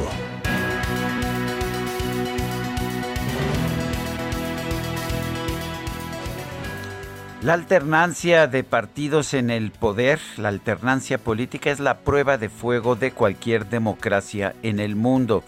Y si vemos la experiencia en México, podemos decir que tenemos alternancia de partidos en el poder y por lo tanto democracia desde 1997, que fue la primera vez que el PRI perdió el control de la Cámara de Diputados y la oposición alcanzó una mayoría frente a este partido hasta entonces hegemónico. Es importante que tengamos esto en mente antes de que dejemos que el gobierno haga una reforma electoral que simple y sencillamente elimine la alternancia de partidos en el poder y por lo tanto la democracia. Por supuesto que la democracia tiene imperfecciones aquí y en cualquier lugar del mundo. No hay país que tenga una democracia perfecta, lo hemos visto en Estados Unidos, lo hemos visto en Europa, en muchos lugares del mundo. Sin embargo, cuando juzguemos una democracia lo que tenemos que ver es si se cumple la regla, la regla fundamental, la prueba de fuego. Hay alternancia de partidos en el poder. Más de la mitad de todos los comicios que se llevan a cabo en nuestro país desde que tenemos un instituto electoral independiente y un tribunal electoral también independiente han sido triunfos de la oposición y eso es muy importante. Esto le, molest, le esto que era una cosa que aplaudía a la izquierda porque la izquierda peleó sólidamente por la democracia en nuestro país, ahora le molesta esta misma izquierda cuando se encuentra en el poder. Hay muchas cosas que modificar en nuestro actual sistema electoral, hay muchos abusos, hay mucha censura, hay un gasto enorme de recursos públicos. Me parece que podemos modificar todo eso. Lo que no podemos modificar es el árbitro electoral independiente si Morena logra destituir a los consejeros del INE y a los magistrados del Tribunal Electoral por haber hecho bien su trabajo, será un día muy triste para la democracia en nuestro país. Yo soy Sergio Sarmiento y lo invito a reflexionar.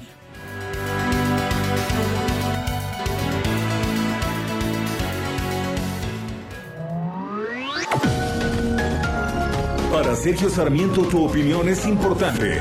Escríbele a Twitter en arroba Sergio Sarmiento.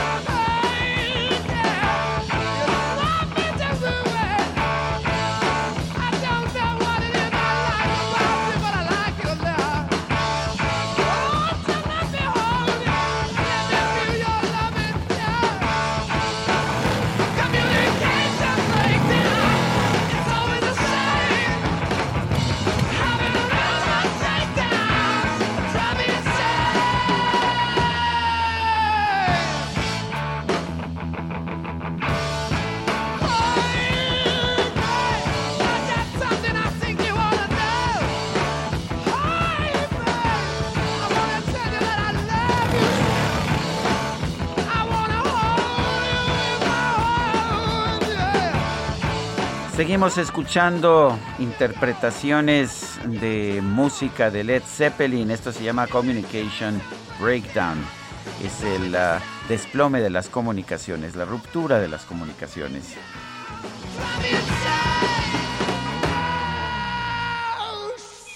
Hombre, qué bien suena, qué bien suena. Y para la persona que le gustan las novelas policíacas que nos escribía hace unos momentos en uno de los mensajes, le quiero recomendar en este viernes de lectura mm, dos libros de un escritor sueco que me acaba de recomendar mi tía Libertad, que ella ya se echó la serie de 12. Se llama Henning Mankel, el escritor, y las novelas son Asesinos sin rostro, que les va a encantar, se la van a echar en unas horas, y La Leona Blanca con el inspector Kurt Wallander. Así que, pues sí, si quieren leer algo policíaco, esto es sensacional. Y vámonos rapidito con Israel Lorenzana desde Avenida 602. Israel, ¿qué tal? Muy buenos días. Sergio Lupita, muchísimas gracias. Pues eh, ya reportábamos la volcadura de un tráiler, una pipa cisterna con más de 37 mil litros de turbocina, la cual quedó volcada en la avenida 608 exactamente a la altura de las aduanas del aeropuerto capitalino, que la zona de Aragón, alcaldía Gustavo Madero. Bueno, pues las autoridades ya han trabajado, los elementos de la Secretaría de Seguridad Ciudadana han retirado ya con grúas esta pesada unidad, se queda liberada la circulación, aún así hay que manejar con mucho cuidado para quien viene de la zona del municipio de Nezahualcóyotl, de la autopista México-Texcoco y con dirección hacia la avenida central Carlos Can González, los bomberos todavía continúan llevando a cabo el lavado de la cinta asfáltica. Sergio Lupita, la información que les tengo. Gracias, Israel. Hasta luego. El Congreso de Tabasco aprobó reducir diputaciones plurinominales tras recibir la iniciativa propuesta por el gobernador Adán Augusto López. Javier Armando de la Rosa nos tiene toda la información. Adelante, Javier. Así es, Como usted ya lo menciona, precisamente el día de ayer pues se llevó a cabo la votación en el Congreso del Estado, en el cual pues se aprobó reducir de 14 a solo 8 escaños de representación proporcional, los denominados plurinominales aquí en el estado de Tabasco, luego de que el Ejecutivo Estatal, de que el gobernador del estado, Dan Augusto López Hernández, eh, eh, emitiera precisamente esta propuesta al Congreso del Estado, en el cual, pues bueno, pues con el fin de ahorrar, decía la propuesta, eh, recursos, pues se buscaba la manera de reducir la cantidad de diputados plurinominales aquí en el estado de Tabasco, y con 26 votos a favor y 7 en contra, finalmente el día de ayer se logró aprobar en una sesión extraordinaria esta reforma en la cual pues, pues ya va a haber menos diputados plurinominales en el Congreso tabasqueño. Se reformaron los eh, artículos 12, eh, párrafo 1, 2 y 3 y 4 y el artículo 14 y se derogó también parte del artículo 15 para eh, disminuir precisamente estas diputaciones de representación proporcional en el Congreso tabasqueño.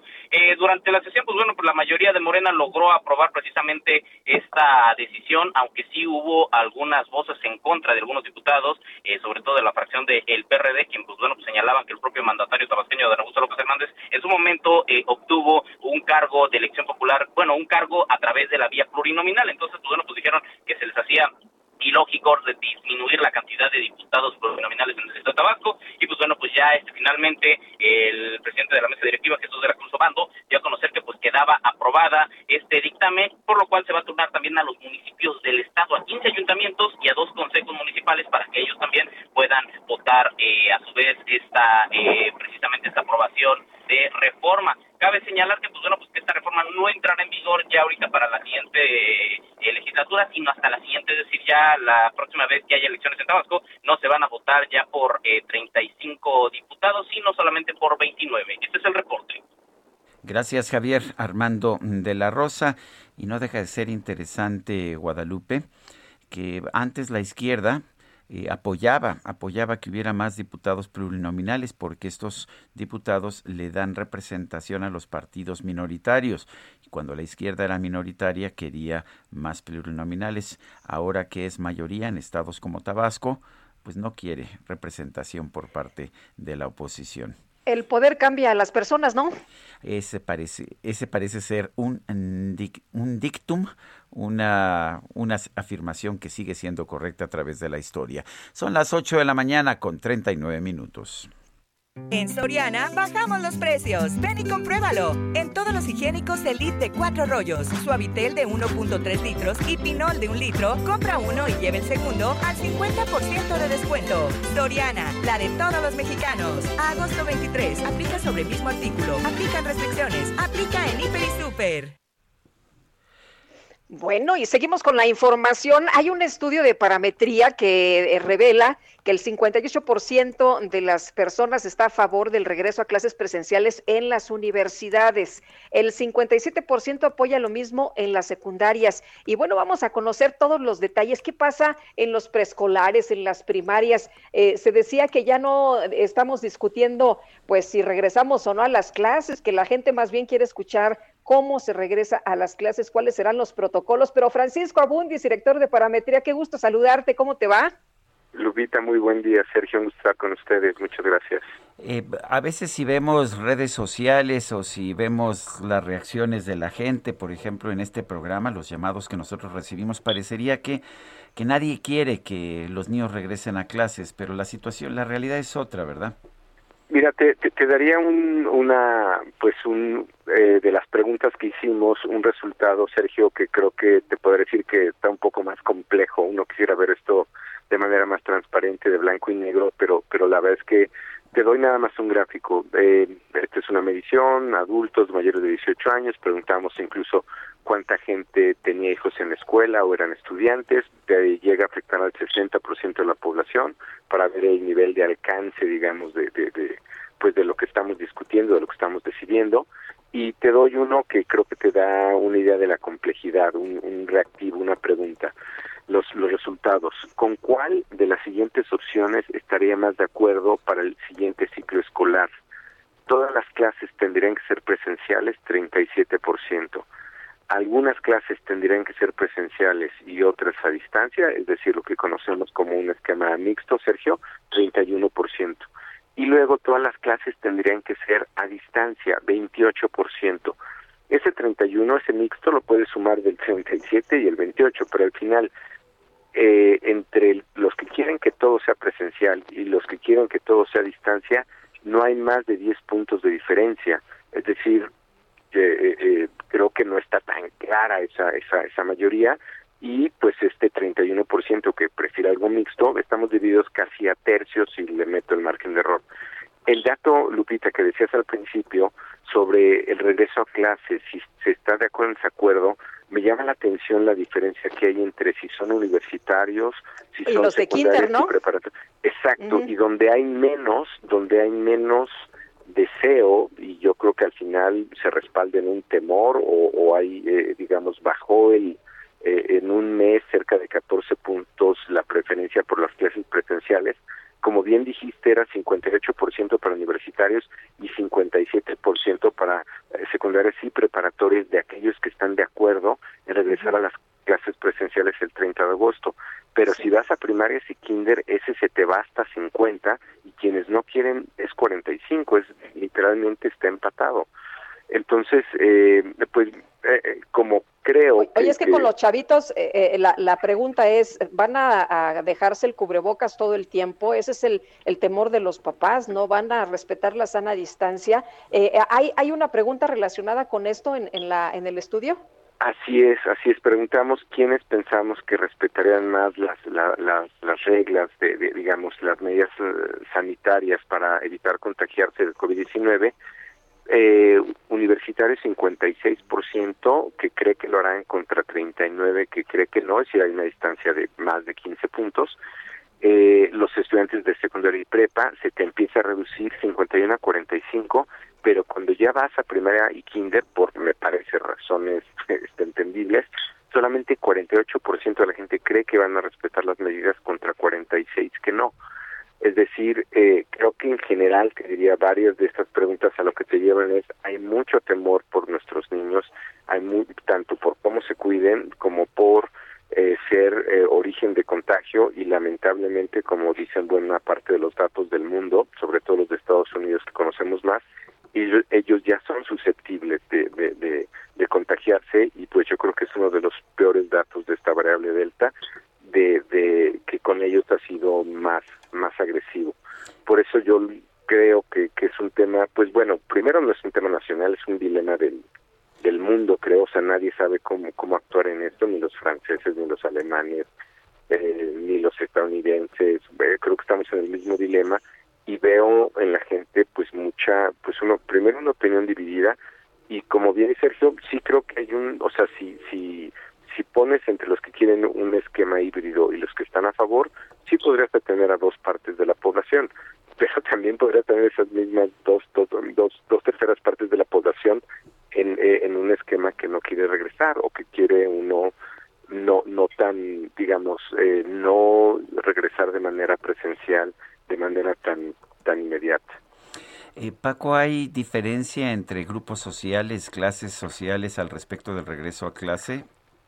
Mira, lo, lo que hemos observado es que a mayor ingreso hay más confianza en que se van a cumplir las medidas sanitarias. El, aquí el dato duro sería, dicho por lo que hemos medido y por INEGI, eh, alrededor de 13% de, de, de los niños en edad escolar van a escuelas privadas y entonces ahí se cree que se va a respetar más. Por eso creo que hay una correlación con ingreso.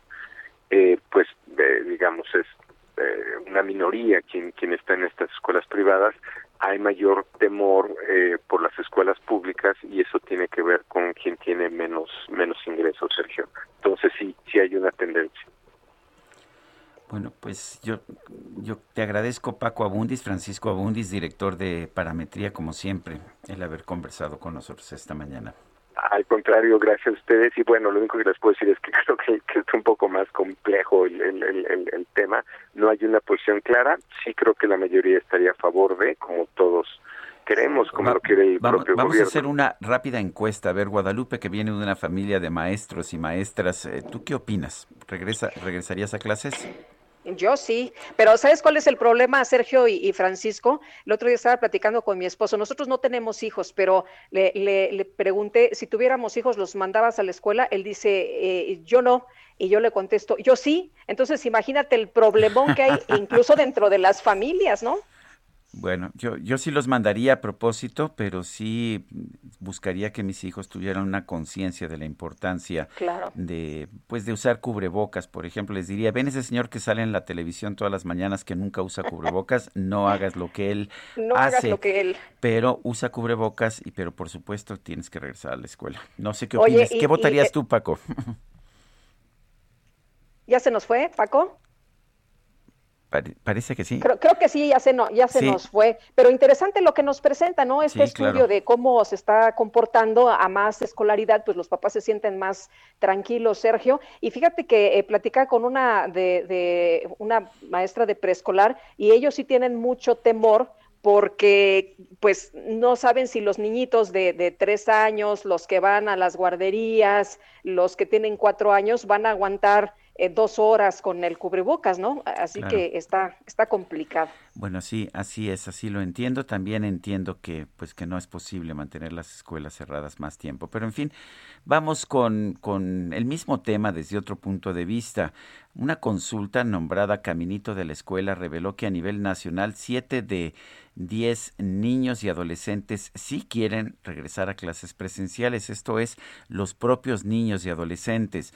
Nashieli Ramírez Hernández eh, ah, bueno, vamos, vamos primero, vamos a, eh, rápidamente una mención cuando son las 8 con 48. En Soriana bajamos los precios. Ven y compruébalo. Aprovecha 20% de descuento en papelería. Y laptop HP de 15.6 pulgadas la bajamos a 6,399 pesos. Soriana, la de todos los mexicanos. Agosto 23, excepto cuadernos 9 to 5 de 90 hojas y Back to School de 100 hojas. Aplican restricciones. Aplica Soriana Hiper.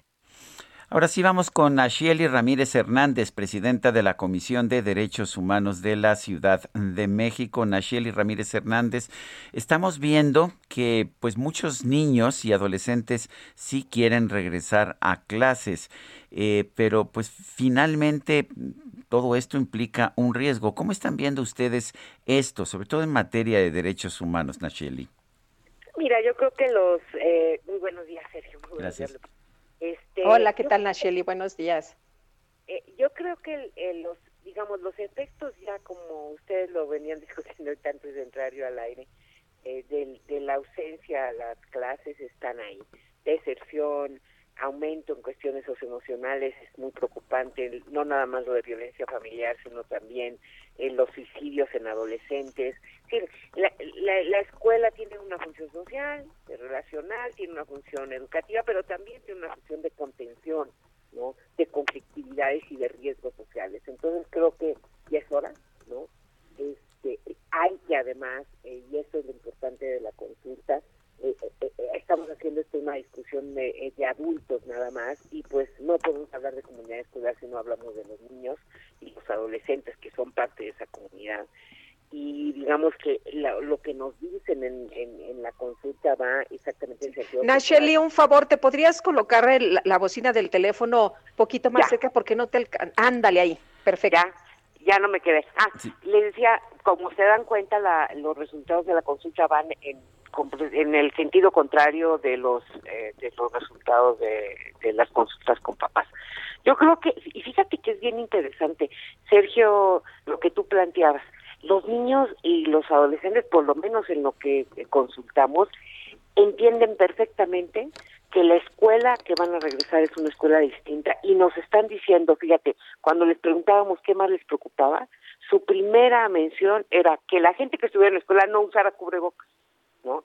Este, entonces lo tienen, digamos, tienen este, eh, claro esta parte. Tuvimos algunos grupos eh, presenciales, digamos, de no presenciales por Zoom, pero de trabajo con niños más allá de la encuesta y nos planteaban, por ejemplo, los dilemas de cómo le van a hacer para jugar, cómo van a hacer ahora para tener este ceremonias, ¿no? En la escuela, pero se los lo tienen mucho más en el radar que muchos adultos, ¿no? De los que estamos hablando. Entonces, eh, creo que tenemos que tener igual confianza de cada parte de ellos, de los dibujos de los niños pequeños, eh, te dibujan geles, te dibujan sana distancia. O sea, creo que que ellos tienen claro esa parte, lo otro es nada más ver cómo las escuelas, naturalmente, cómo esto eh, eh, se traduce en protocolos, e igual los mismos protocolos que usamos ahora para regresar al trabajo, para regresar a los centros comerciales, para regresar a los restaurantes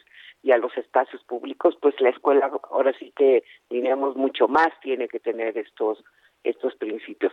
Desde el lado de los derechos humanos de entrada, para nosotros enfocados en el interés superior del niño por todas estas circunstancias y enfocados en lo que nos están diciendo, pues naturalmente vamos, eh, el, el que no regresen es ahorita más violar todos sus derechos que que, que regresen Bueno, ya, ya con... están desesperados, ¿no, Nacheli? Lo- los niños sí quieren regresar a la escuela, quieren convivir con otras personas, quieren convivir con sus compañeros, que también era parte muy importante lo que se ha estado discutiendo sobre el problema de enfermedades mentales que se han generado de los eh, asuntos de incluso, pues, intentos de, de ah, suicidios en algunos casos, ¿no? Sí, aumento de pensamiento suicida. Fíjate que sí, sí, la verdad es que sí, sí quieren, en la- como te digo, en la mayoría, y los hay, hay varios, y también naturalmente hay una proporción de niñas y niños y adolescentes que tienen temor. Fíjate que los que nos contestan que no quieren regresar, analizamos sus respuestas de qué les, por ejemplo, qué les preocupaba, ¿no? Y son también de llamar la atención, les preocupa en primer lugar eh, salir de su casa, ¿no? Entonces, eso es un riesgo. O sea, tenemos ya también niños que ante la incertidumbre, el temor y lo que hemos pasado, eh, eh, prefieren estar encerrados. Y otra parte nos decía que no quería dejar de usar la computadora, que esa era su preocupación si es que se regresaban a la escuela. Entonces, creo que también eso nos está mandando señales que tenemos que analizar para resolverlo. Eh, lo que lo que creo es que todo va a tener que tener al menos un proceso de tres, cuatro semanas, todo el mes de septiembre, para ver, para adecuarnos, para ver cómo vamos avanzando y este con eso empezar como a construir esta nueva escolaridad presencial. ¿no? Bueno, Nacheli Ramírez Hernández, presidenta de la Comisión de Derechos Humanos de la Ciudad de México, muchas gracias. No, gracias a ustedes, Sergio, Lupita, y muy buen fin de semana. En Soriana bajamos los precios. Ven y compruébalo. Mermeladas McCormick de 270 gramos, mayonesas Heinz Limón de 340 gramos y galletas Emperador de 288 gramos. Compra uno y el segundo al 50% de descuento. Soriana, la de todos los mexicanos. Agosto 23. Aplica sobre el mismo artículo. Aplica restricciones. Aplica en Hiper y Super. Son las 8.54, regresamos.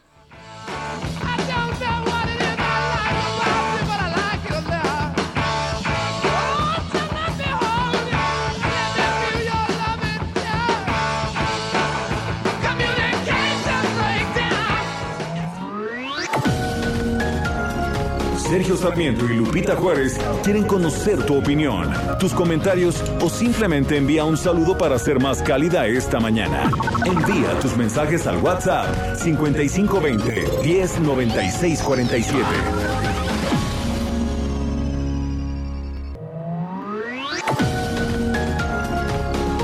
Continuamos con Sergio Sarmiento y Lupita Juárez por El Heraldo Radio. Seguro que todos tenemos un proyecto que por una u otra cosa hemos dejado pendiente, a veces por el tiempo, por los niños, porque luego. Pero si ya te decidiste a dar el primer paso y quieres hacerlo realidad, cuentas con un crédito personal Citibanamex. Desde el principio está genial, porque no te cobran comisión por apertura y además tú escoges el plazo que más te convenga y pagas en mensualidades fijas. ¿Qué esperas? Cumple esa meta con un crédito personal Citibanamex. Pídelo hoy en cualquier sucursal. Consulta requisitos y CAT en citibanamex.com. El 20 de agosto de 1986 se creó oficialmente el Servicio Postal Mexicano Cepomex. En junio del 2018, Cepomex contaba con más de 17.000 oficinas en todo el país, alrededor de 14.600 empleados y 9.700 vehículos en operación. Sin embargo, en 1986 el organismo adquirió autonomía y se modernizó adquiriendo la denominación Servicio Postal Mexicano. En 2008, el organismo fue remodelado y recuperó el nombre de Correos de México. La empresa tiene varias ventas por más de 2 millones de estampillas, manejando un estimado de 436 millones de piezas, 10.7 millones de productos y 1.4 millones de paquetes. Hoy, Silly cumple 140 años celebrando sueños. Compra tu colchón Silly y participa para llevarte uno de los increíbles regalos que tenemos para celebrar juntos nuestro 140 aniversario. Consulta bases en silly.com.mx. Tu descanso merece un Silly.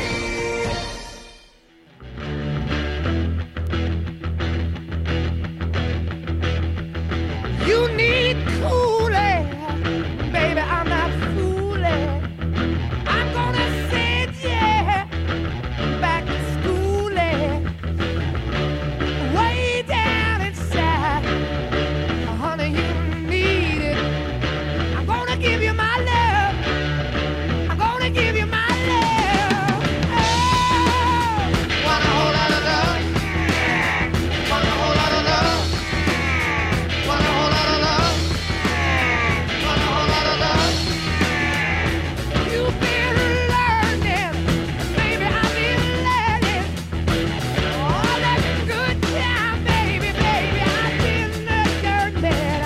Estamos escuchando la voz de Robert Plant, el cantante de este grupo Led Zeppelin, un grupo clásico en que se encontraba también el guitarrista Jimmy Page, el bajista John Paul Jones. Y bueno, pues nos dejaron clásicos como este, esta canción Whole Lot of Love, mucho amor.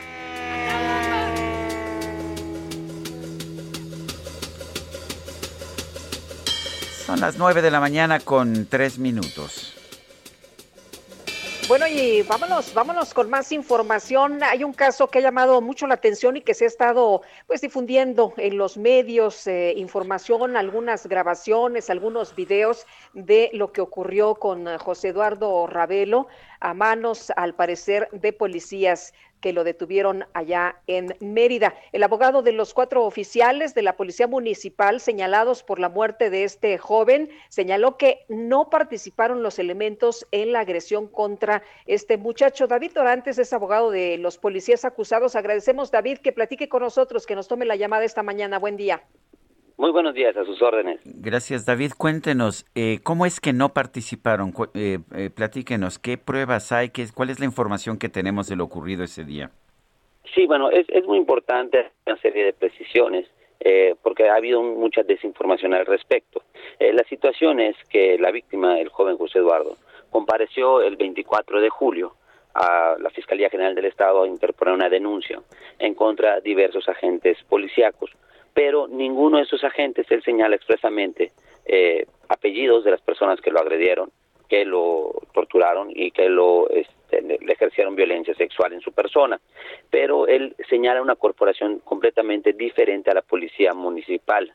Si bien la policía municipal en su momento generó una detención del joven José Eduardo derivado de una denuncia ciudadana porque fue víctima de, de una agresión por parte del joven José Eduardo al lesionarlo con una piedra, eh, hizo el señalamiento, la policía municipal lo detiene y a partir de ahí queda videograbado minuto a minuto, segundo a segundo, desde el trayecto de la del lugar de la detención a la corporación policiaca y de la por- corporación policiaca las 24 horas que él estuvo detenido, eh, incluso el ingreso en la celda, to- toda esta circunstancia. Él sale el 22 de julio a las 11.07 por su propio pie, caminando, eh, y a partir del 22 de julio a las 11.07 y lo que sucede hasta el 24 de julio a las 22 horas, pues bueno, eso es lo que debería de investigar la fiscalía porque el joven señala quién le hizo esta agresión, señala una corporación policiaca, señala apellidos eh, de estos elementos y de estos agentes, señala los uniformes,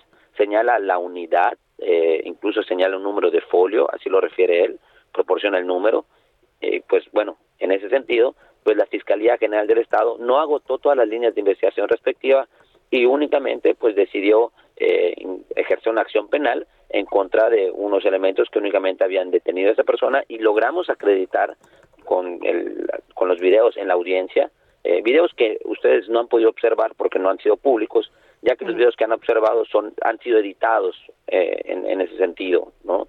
Entonces el juez al percibir esto, pues determinó la nula participación de mis representados. Eh, abogado, eh, se ha explicado que por parte de, de la mamá de este, de este muchacho, que incluso el médico legista di- eh, se sorprendió de, lo mal que estaba este muchacho y eh, dijo que lo tendrían que haber llevado de inmediato al hospital. Hay imágenes que muestran, como usted dice, bueno, están editadas, nos dice, hay imágenes que muestran eh, a este joven que está siendo arrastrado para llevarlo a una celda y está ya en muy malas condiciones. ¿Qué, dice usted de esta información que se ha dado a conocer? Sí, de hecho, precisamente posterior al, que es ingresado a la celda este joven José Eduardo, inmediatamente después, que eso no, se, no, no lo observan porque está editado los videos, él se sienta, se incorpora, eh, eh, va al baño, hace sus necesidades fisiológicas y, y pa- tenemos 24 horas de grabación del joven sentado, incluso la policía municipal le proporciona agua, comida, eh, cuando sale le proporciona prenda porque su camisa la tenía pero una camisa sport, eh, le proporciona otra prenda, En- es decir, o sea, no no hay no se generan estas lesiones en este periodo de tiempo. Es lo que se debe investigar. No se soslaya que sí, efectivamente hay una serie de lesiones que provocaron la muerte de este joven. El tema es quién realmente generó estas lesiones. Y si uno va a la, a la fiscalía y denuncia que determinada corporación policíaca me generó estas lesiones y estos agentes con estos apellidos me generaron estas lesiones, es lo que se debe de investigar. No sé si me explico. Sí, el, ah, ¿qué- ¿qué le dicen los defendidos? ¿Les dicen eh, que ellos, ellos ah, se han declarado inocentes o culpables? ellos eh, completamente inocentes. Eh, de hecho, ellos han sido víctimas de una injusticia porque han tenido un linchamiento mediático y social, sus familias, sus hijos. Ha sido un tema muy complicado porque la fiscalía los exhibió como unas personas que hicieron actos eh, lamentables, ¿no? En ese sentido, pues sí, la- mis clientes, eh, todos ellos han sufrido afectaciones psicológicas en su decoro, en su personalidad, en su honor. Es- esa es una cuestión completamente distinta, ya que ellos no participaron en, en estos hechos. Pueden, eh, abogado, pueden comprobar los policías señalados que eh, qué fue lo que hicieron durante todo este tiempo, durante pues este trayecto de, de la detención. Pueden eh, comprobar todo. En eso radica el, el auto de no vinculación a proceso dictado por la autoridad. Radica precisamente en que logramos acreditarle al juez desde que lo detuvieron a- alrededor de las 10.28 aproximadamente, el trayecto del lugar de la detención a la corporación policial lo hicieron en cinco minutos. En determinados puntos de la ciudad existen eh, cámaras y se observa pues el trayecto de la unidad, es decir, continuo eh, y sin ningún sin detenerse en ningún punto, se observan todo este trayecto y a partir de las 10:32 hay video de todo lo que sucedió con este joven minuto a minuto, segundo a segundo, sin ediciones que el juez pudo y tuvo oportunidad de de percibir por sus sentidos, de verlo y por lo cual determinó la nula participación y tomando en cuenta también muy importante la declaración del joven José Eduardo, que fue la víctima, que fue la que recibe esta afectación, él dice quiénes son y no son los policías municipales. ¿Cómo interpreta, abogado, pues la decisión de, de, de, por lo pronto tener en libertad a estos policías? Bueno, en ese sentido se le hace justicia a mis representados. Desafortunadamente sí hay una injusticia para José Eduardo porque no está investigando la fiscalía quién le causó esos daños. Insisto, la línea de investigación la fiscalía la ha centrado únicamente en cuatro policías municipales y sobre hecho están haciendo las diligencias. No están escuchando a la víctima. Afortunadamente pudo hablar y pudo decir quién lo hizo. Que la autoridad no te escuche es sumamente grave. Bueno, pues yo quiero agradecerle, David Dorantes, abogado de los policías acusados en el caso de pues una agresión al- a un joven, José Eduardo Ravelo. Gracias por hablar con nosotros. A sus órdenes, buen día. Buenos días. Son las 9 de la mañana con 10 minutos. Sergio Sarmiento y Lupita Juárez. Tecnología con Dalia de Paz.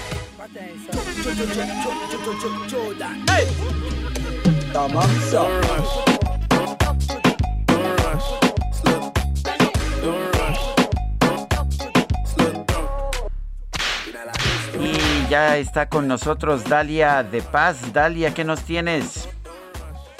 Muy buenos días, querido Sergio, querida Lupita, qué gusto saludarlos en este ¿qué día que yo diría Es el mejor, Lupita, ¿sí o no? Y pues no, no, yo no sé, yo ya estoy aquí lista con esta fiesta. Oigan, y arranco contándoles que esta semana se presentaron en nuestro país nuevos gadgets para este regreso a clases. Y uno de ellos que me parece ideal para aquellos que se quedan en casa tomando clases o bien pues tengan que ir a la escuela es el Realme GT Master Edition, un teléfono de gama media con características muy premium. Y es que para que se den una idea, este nuevo equipo de la firma incorpora una pantalla Samsung AMOLED ideal para ver a detalle todo nuestro contenido multimedia por un precio muy razonable y con un diseño que me parece espectacular. Además lo acompaña un procesador Snapdragon 778 G5G con 8 GB de RAM y 256 de memoria ROM. El teléfono de este fabricante chino de verdad que es un verdadero avión para el apartado fotográfico de de este Realme GT Master Edition vamos a encontrar una cámara selfie Sony eh, de 32 megapíxeles y tres cámaras traseras, la principal y gran angular es de 64 megapíxeles, la ultra gran angular de 8 y el tercer lente es de macro de 2 megapíxeles. Esto es para capturar imágenes en cualquier circunstancia, es decir, ya sea de día o de noche. Por ahí encontré un modo muy interesante de fotografía callejera que ofrece un enfoque fijo y filtros de foto propia de las calles que únicamente vamos a poder verlos en cámaras muy profesionales. Y aprovecho para comentar que este modelo de Realme es el equipo más avanzado que la firma china ha presentado en México desde su lanzamiento en enero, así que echen un ojo porque la preventa ya comenzó y me parece que es uno de los mejores smartphones de este año por calidad-precio. Allí en mis historias de Instagram, Dale de Paz, en mi Twitter, Dale de Paz, también les estaré compartiendo compartiendo más detalles de este nuevo smartphone y en los próximos días les contaré toda mi experiencia con este GT Master Edition. Amigos, y otro de los dispositivos que sin duda estaba esperando desde hace algunas semanas, sobre todo para los que seguimos trabajando desde casa y queremos aislarnos de cualquier ruido, son los nuevos Beats Studio Bots que finalmente llegaron a nuestro país y ya los tengo por aquí para probar. Y más allá de la cancelación de ruido que sin duda está al 100, el diseño es uno de los más bonitos que he visto en audífonos en formato True Wireless, además de que los colores también me parecen espectaculares. Una de las grandes novedades es que esta vez la firma pensó en los usuarios de Android, se aplaude mucho, así que tal y como vemos eh, en los detalles cuando enlazamos cualquier modelo de los bits en nuestros equipos con iOS, ahora también será posible ver el nivel de batería, activar asistente de voz y recibir actualizaciones desde los dispositivos con Android y esta experiencia sin duda se agradece mucho. Por otro lado, les platico que estos nuevos Beats Studio Bots son muy cómodos, son ligeros, por lo que pues no van a sentir que los tienen ahí y tendremos una batería de hasta 8 horas y hasta 24 horas con la carga extra de su case. Como les comentaba, para el audio podremos usarlos con cancelación de ruido. Esto significa que bloquea los sonidos externos para permitirnos una experiencia más envolvente o un modo transparencia por aquellos que quieran escuchar lo que está pasando afuera. Por cierto, y es importante mencionar que estos Studio Bots son resistentes al agua y al sudor. Sí, los pueden usar para hacer ejercicio. Incluyen tres tamaños diferentes de almohadillas para que ahí logren una comodidad y aislamiento. Vamos a probarlos y por supuesto ya les cuento con más detalles cómo me fue. Pero bueno, a diferencia, por cierto, me preguntaban esto, que a diferencia de, los AirPods Pro, que son sus rivales, el precio de estos bots pues eh, eh, son, es mucho menor, ya que rondan los 3.300, mientras que los AirPods Pro de Apple rondan los 6.000.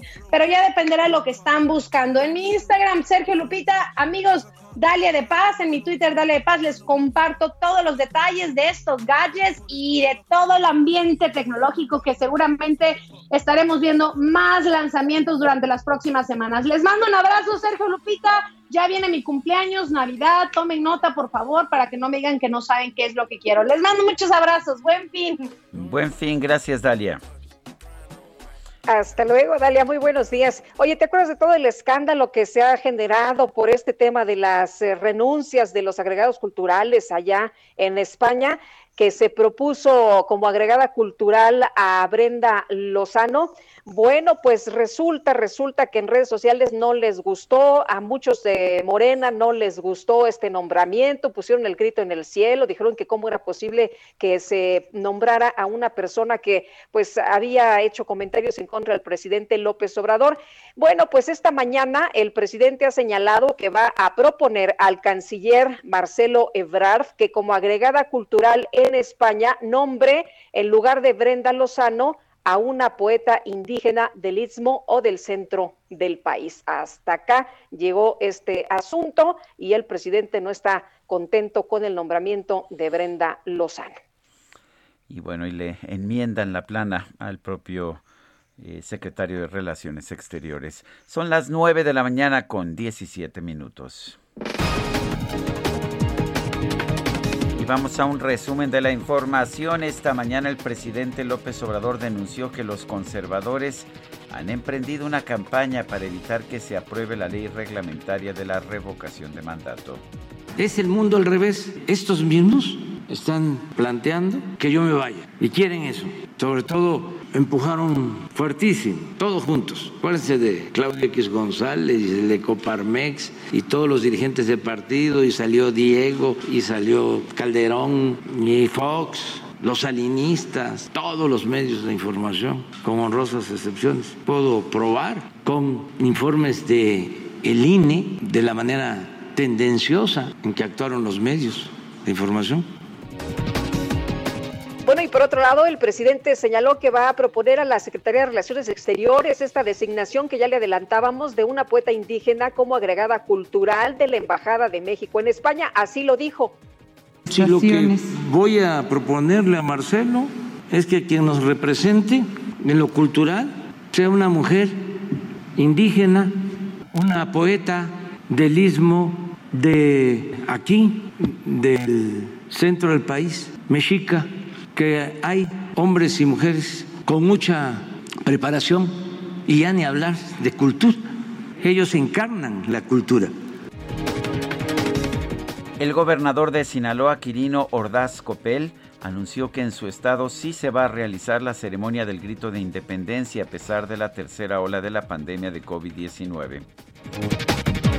Y el vocero del Departamento de Estado de los Estados Unidos, Ned Price, agregó, agradeció a países como Qatar, Kuwait, Canadá, México y Chile por aceptar brindar refugio a ciudadanos afganos. Me gusta leer y leer muy bien. ¿Quieres leer junto a mí también?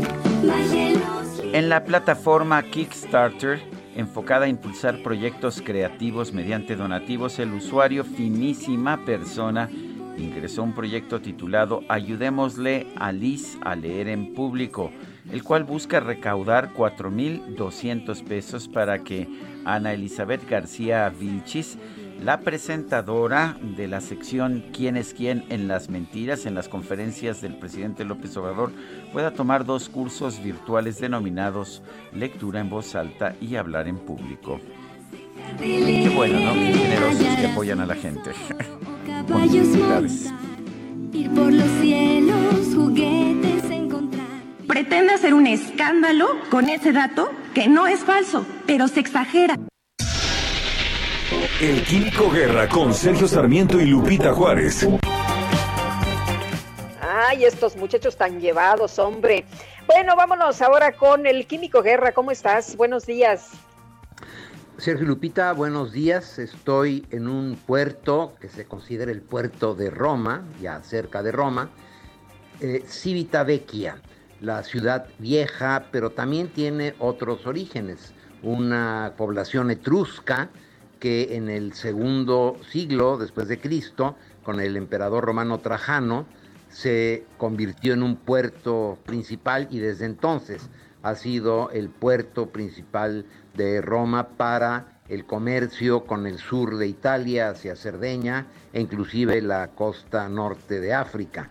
Una pequeña ciudad fortificada que fue pues a lo largo de tantos siglos tomada, reconquistada, retomada, los sarracenos la arrasaron, eh, prácticamente la destruyeron, luego varios papas la reconstruyeron, era un estado papal y con la fuerza de los ejércitos del Papa se recuperó la ciudad hasta que finalmente ya a mediados del siglo XIX se le entrega a las tropas romanas de, de Italia y ya no es un territorio papal desde entonces, pero sigue siendo una ciudad muy bonita. Fíjense, Sergio Lupita tiene 54 mil habitantes, pero recibe 1.400.000 turistas. ¿Por qué? Porque es un puerto de cruceros muy importante del Mediterráneo, una ciudad pequeña que vale mucho la pena conocer eh, y nos pues, recuerda todo este comercio que da origen mucho a la civilización occidental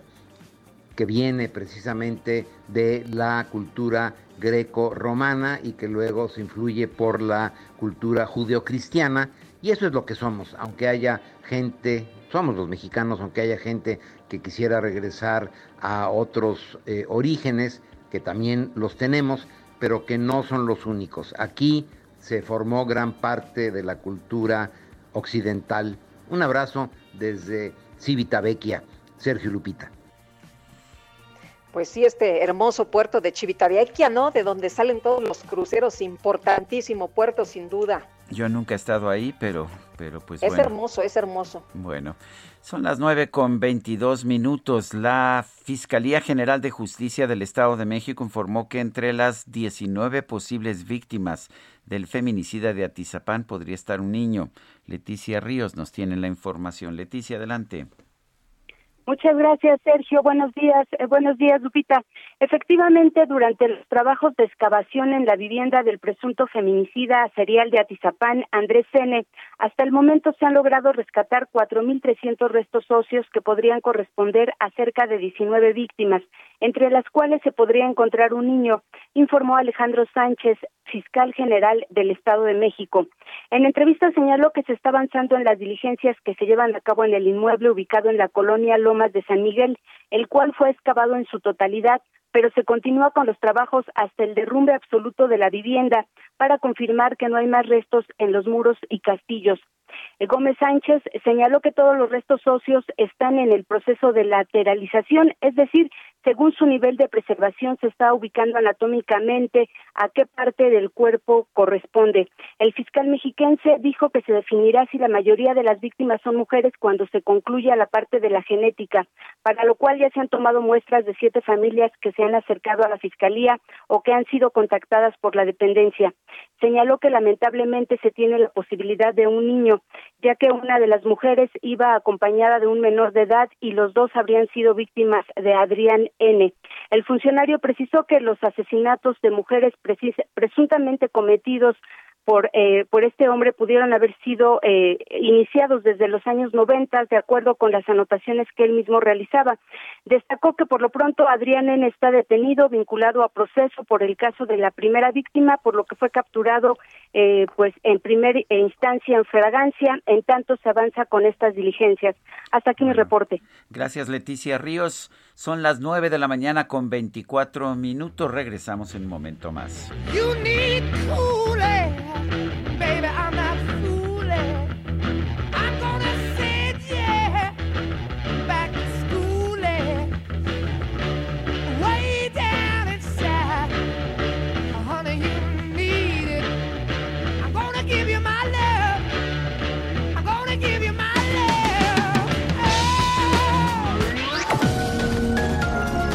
Sergio Sarmiento y Lupita Juárez quieren conocer tu opinión, tus comentarios o simplemente envía un saludo para ser más cálida esta mañana.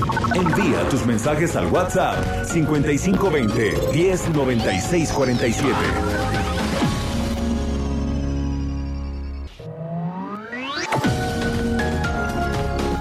Continuamos con Sergio Sarmiento y Lupita Juárez por El Heraldo Radio. Hoy, Silly cumple 140 años celebrando sueños. Compra tu colchón Silly y participa para llevarte uno de los increíbles regalos que tenemos para celebrar juntos nuestro 140 aniversario. Consulta bases en silly.com.mx. Tu descanso merece un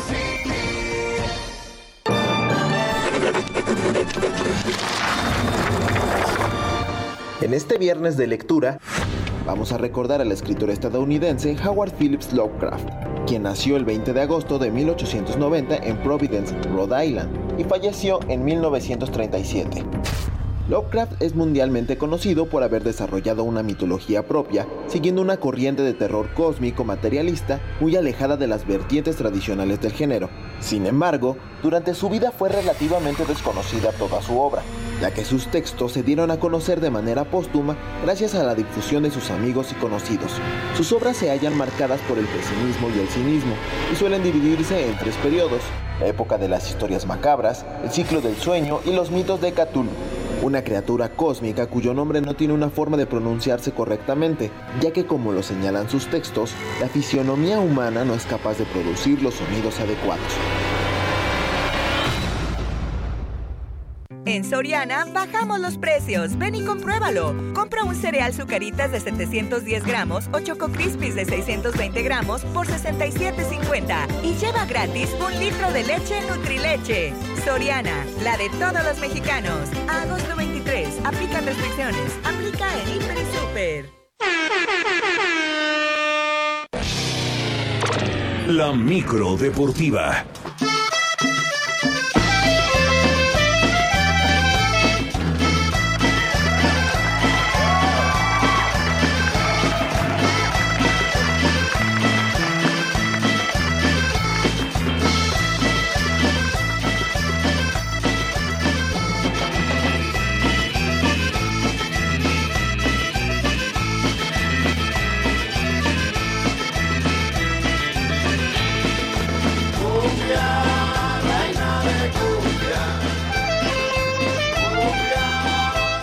Pues llega la micro deportiva. Julio Romero, ¿cómo estás? Muy buenos días.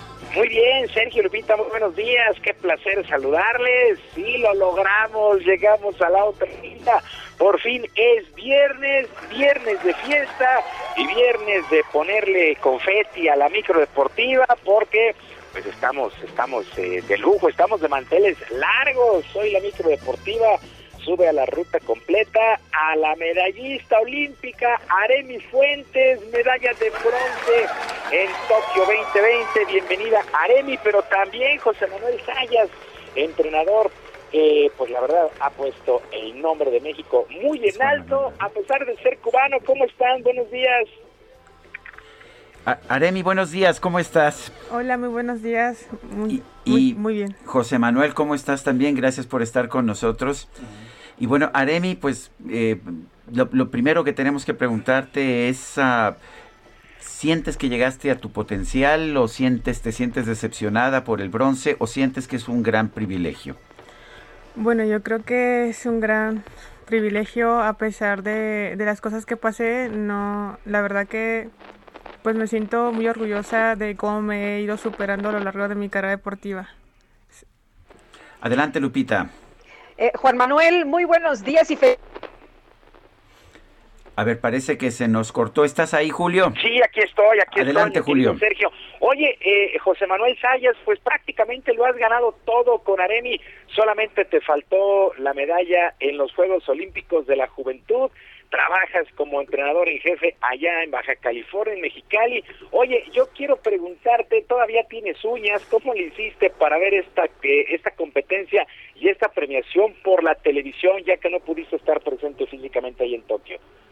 No, eh, de verdad eh, hubiese sentido, ¿no? Estar allí, pero sí la, la, tenía, la había preparado de forma tal de que, aunque no estuviera presente, ella sintiera de que yo estaba al lado de ella. Eso fue todo lo, lo que hemos trabajado durante todo este tiempo.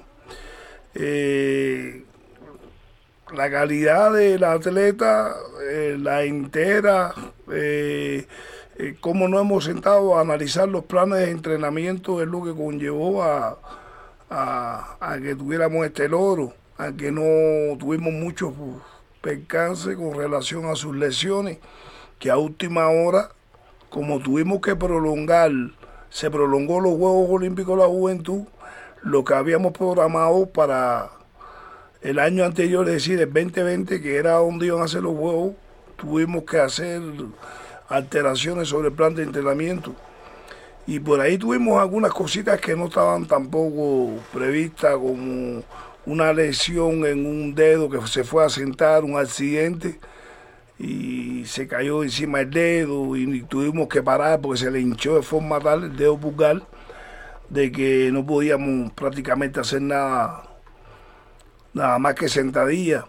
Después hubo una ruptura también ahí en, en uno de los bastos de una lesión vieja que ella tenía, más otra operación que no tenía nada que ver que con los entrenamientos que fue de unos cordales y tuvimos que parar. También tuvimos dificultades con la con todo lo que hemos pasado con la con la epidemia, ¿no?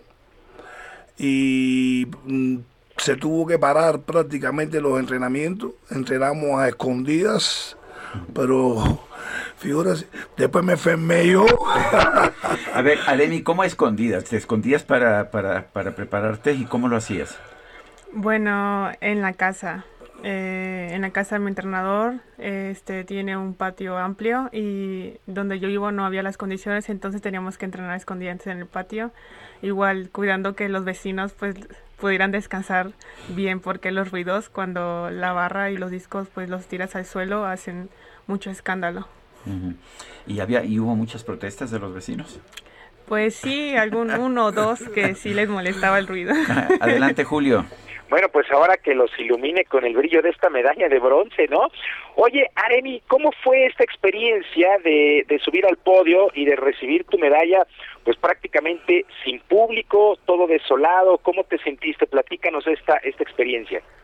Pues mu- muy contenta. Yo sé que no había público y la verdad es mucho, se, se siente el cambio, eh, pues que haya muchos aplausos, mucho reconocimiento por parte de ellos, pero bueno, lo importante es que me subí al podio y lo único que pensé en ese momento es eh, cómo me he ido superando y tanto mental, porque como comentaba mi entrenador, pasé muchas lesiones y eso me pone mucho más orgullosa, le da mucho más valor a esta medalla y pues bueno, eh, me emociona para lo que se avecina, estoy muy contenta y, y, pues bueno, pensando en París. Oye, hablando de París, eh, ¿cómo, ¿cómo te sientes? Es la primera vez que recibes un reconocimiento, una medalla, pero ¿qué se siente, pues, eh, eh, esto, este reconocimiento, esta medalla en Juegos Olímpicos? Bueno, la verdad que es- significa mucho eh, el trabajo de, de ambos, de mi entrenador y, y yo. Es, es un objetivo que teníamos trazado desde que empezamos la preparación y que se haya, pues bueno, hecho realidad. eh, detrás de todo lo que pasé, pues tiene un super valor para nosotros. Julio, Oye, adelante. José Manuel, eh, yo quisiera, quisiera preguntarte, Aremi se convierte en la cuarta mujer medallista para nuestro país en obtener eh, pues eh, justamente una presea en levantamiento de pesas. ¿A qué le atribuyes que sean mujeres? Ya son cuatro. Soraya Jiménez en el 2000, que tiene oportunidad de subir al podio. Damaris Aguirre, Luz Acosta, que ellas, bueno, lo hacen, eh, reciben la medalla posterior. Y ahora Aremi. ¿A qué atribuyes esta situación de que sean puras mujeres las que han subido al podio en esta disciplina? Bueno, desde mi punto de vista es que son mucho más abnegadas, son mucho más voluntariosas, también son más disciplinadas. Eh, a la hora de... de- Sí, cómo no. 3, 2, 1, 0. A, a ver, perdón, sí, no, ade- adelante, adelante. Sí, sí, continúo. Son mucho más negadas, disciplinadas, le ponen el corazón. Esto no quiere decir que hayan atletas varones que no lo hagan, no. Pero si vamos a comparar, ¿no? No me gusta hacer las comparaciones. Se ve la notor es notorio la, la diferencia cuando las ves entrenando a mujer y ves entrenando al hombre. Ya el hombre es un poco más de música, de hablar de otras cosas.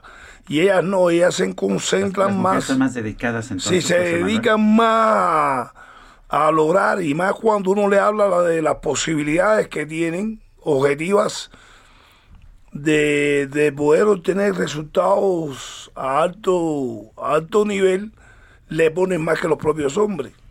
Aremi, ¿tú te sientes más dedicada? Sí, yo me, me considero una, una chica muy dedicada, apasionada a lo que, a, la- a lo que a, a mi, a mi deporte y siempre estoy dando el 100% en los entrenamientos y, y obviamente trazándome metas yo, eh, y objetivos y sueños altos. Yo sé que, que aunque suenen muy, mis sueños estén muy altos, yo sé que podría llegar a mitad o mucho más a mitad de camino y, y me gustan los retos también. Julio, adelante. Aremi, eh, tengo entendido, ¿se te atraviesa campeonato mundial en noviembre? Sí, tengo campeonato mundial y cop- una copa internacional en diciembre. ¿Y cuáles son? ¿Y Eh, cuáles son los objetivos? Supongo repetir medalla, ¿no? En estos momentos estoy dándole tiempo a pues al cuerpo. Estuve pasando por muchas lesiones. Eh, aún no, no no sabemos si vamos a asistir a, la a esa competencia cómo me recupere cómo esté físicamente pero si si estoy en buenas condiciones para de aquí a noviembre y a diciembre pues este asistiremos a esa competencia. Esas competencias no, no nos dan puntos para conseguir plaza eh, la plaza para París, pero bueno, eh, si no vamos estaremos enfocándonos en las competencias del año próximo, que son las que nos darán puntos para obtener la plaza olímpica. Are- Aremi, ¿a qué edad empezaste a levantar pesas y cómo le hiciste? Tú vivías en Tonalá, ¿no? ¿Tú naciste en Tonalá, en Chiapas? Yo nací en Tonalá, Chiapas, ah, y inicié en el deporte de atletismo. Por esa disciplina conocí alterofilia. Y alterofilia la, eh, lo estoy practicando desde los 16 años. No he, no he parado hasta la fecha. Bueno. Sí, Julio, adelante. ¿Qué, qué, qué, qué, qué cosas, ¿no? Nace en Tonalá, Chiapas y se desarrolla en Mexicali totalmente de extremo a extremo. Oye, Aremi, ¿qué le dirías a todas las niñas que en estos momentos pues te ven prácticamente ya como una, como, pues como un ídolo y, y, qué decirles para que se dediquen al deporte?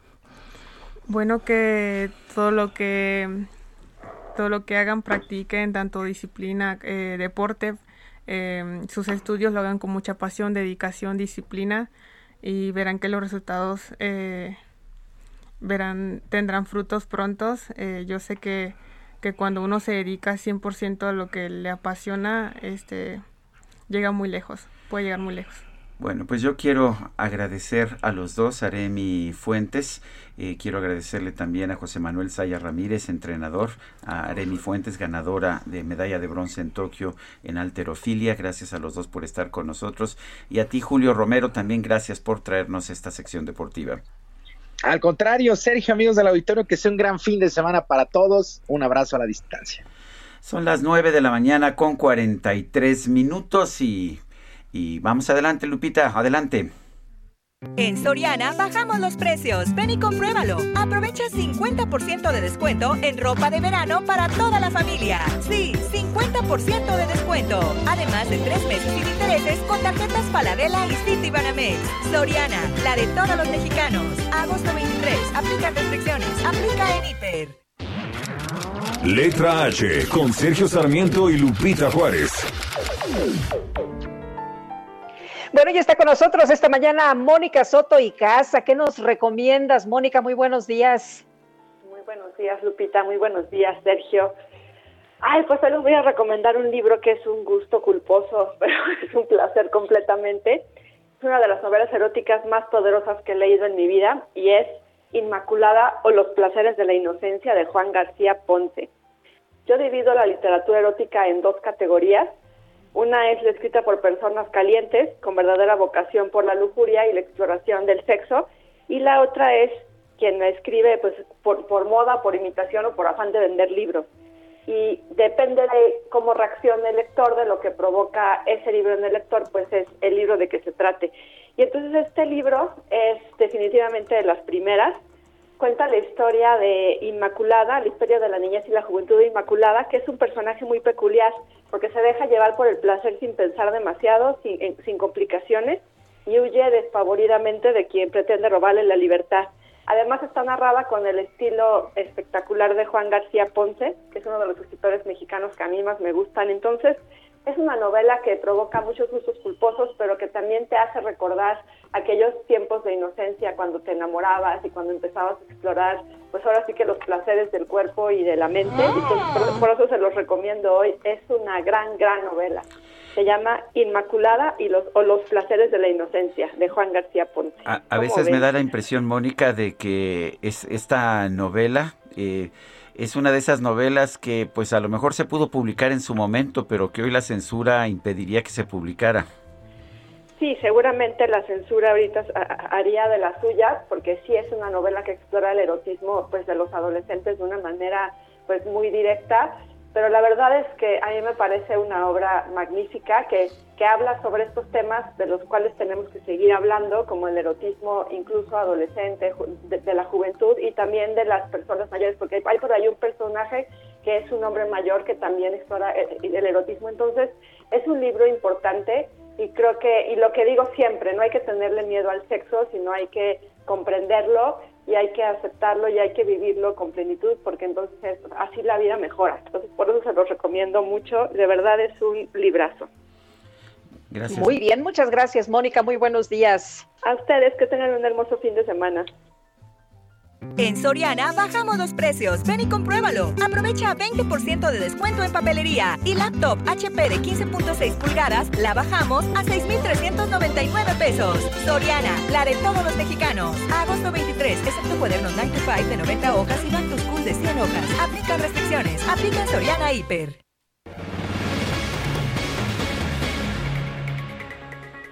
Bueno, y tengo conmigo otro libro, es un libro completamente diferente al de Juan García Ponce.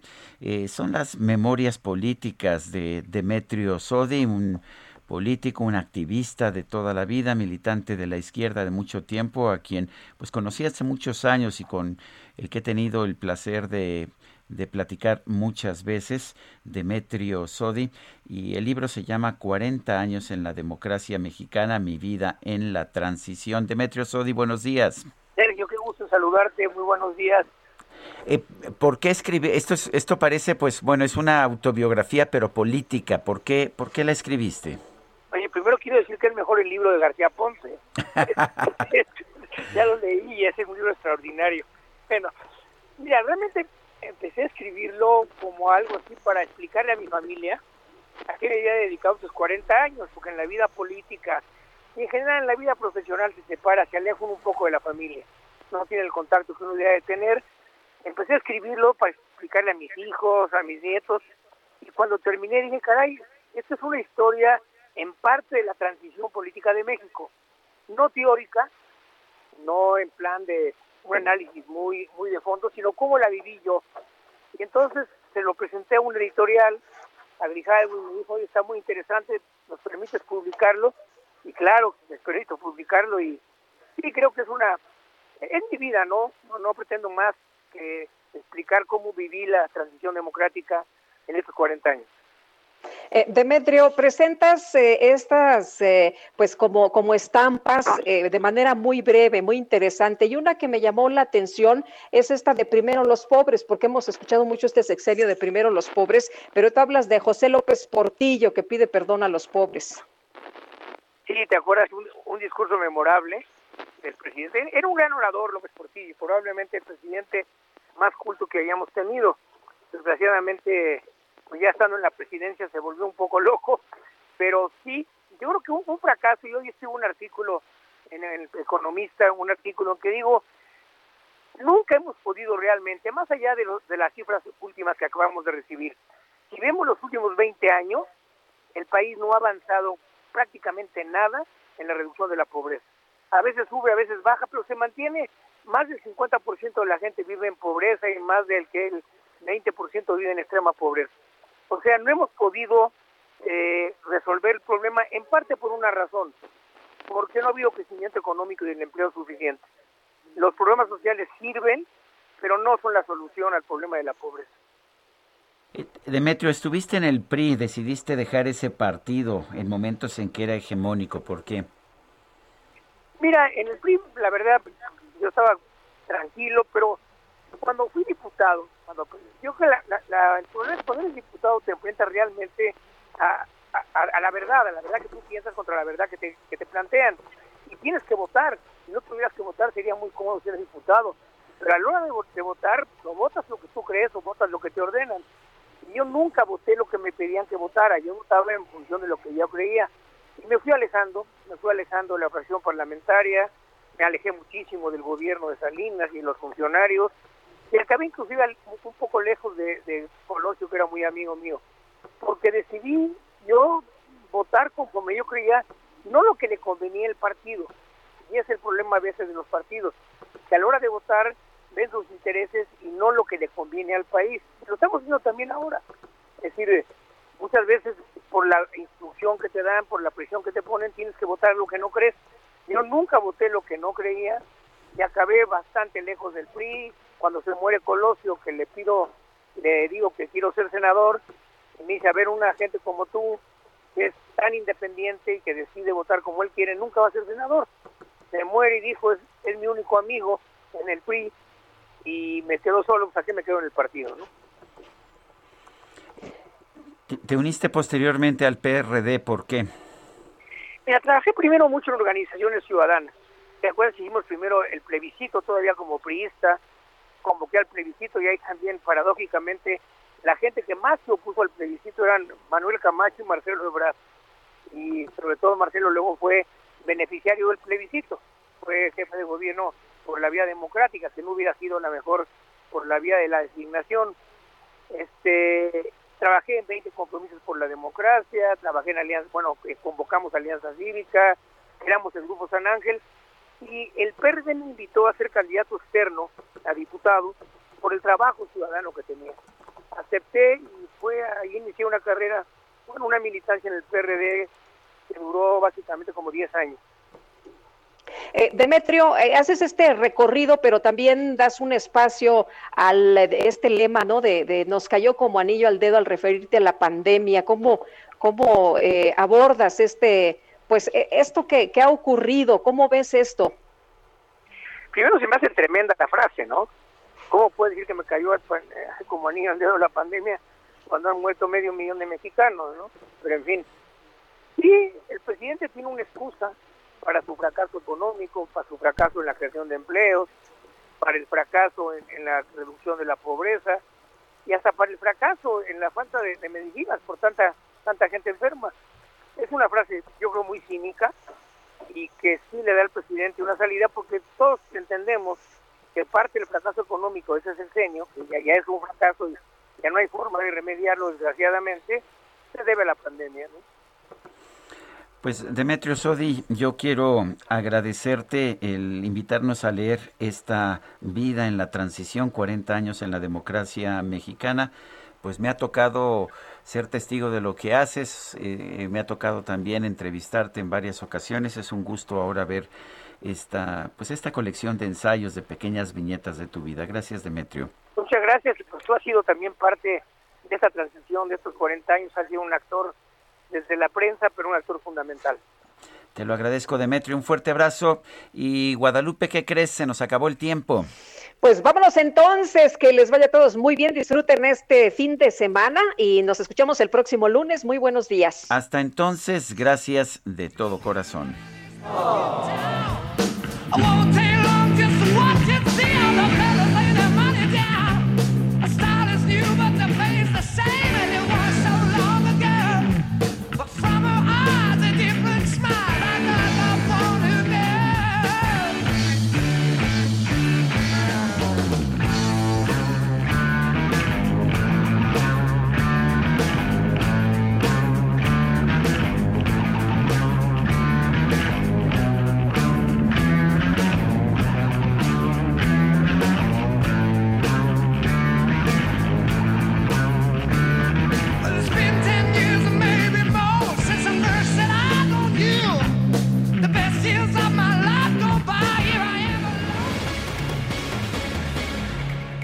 Heraldo Media Group presentó Sergio Sarmiento y Lupita Juárez por El Heraldo Radio.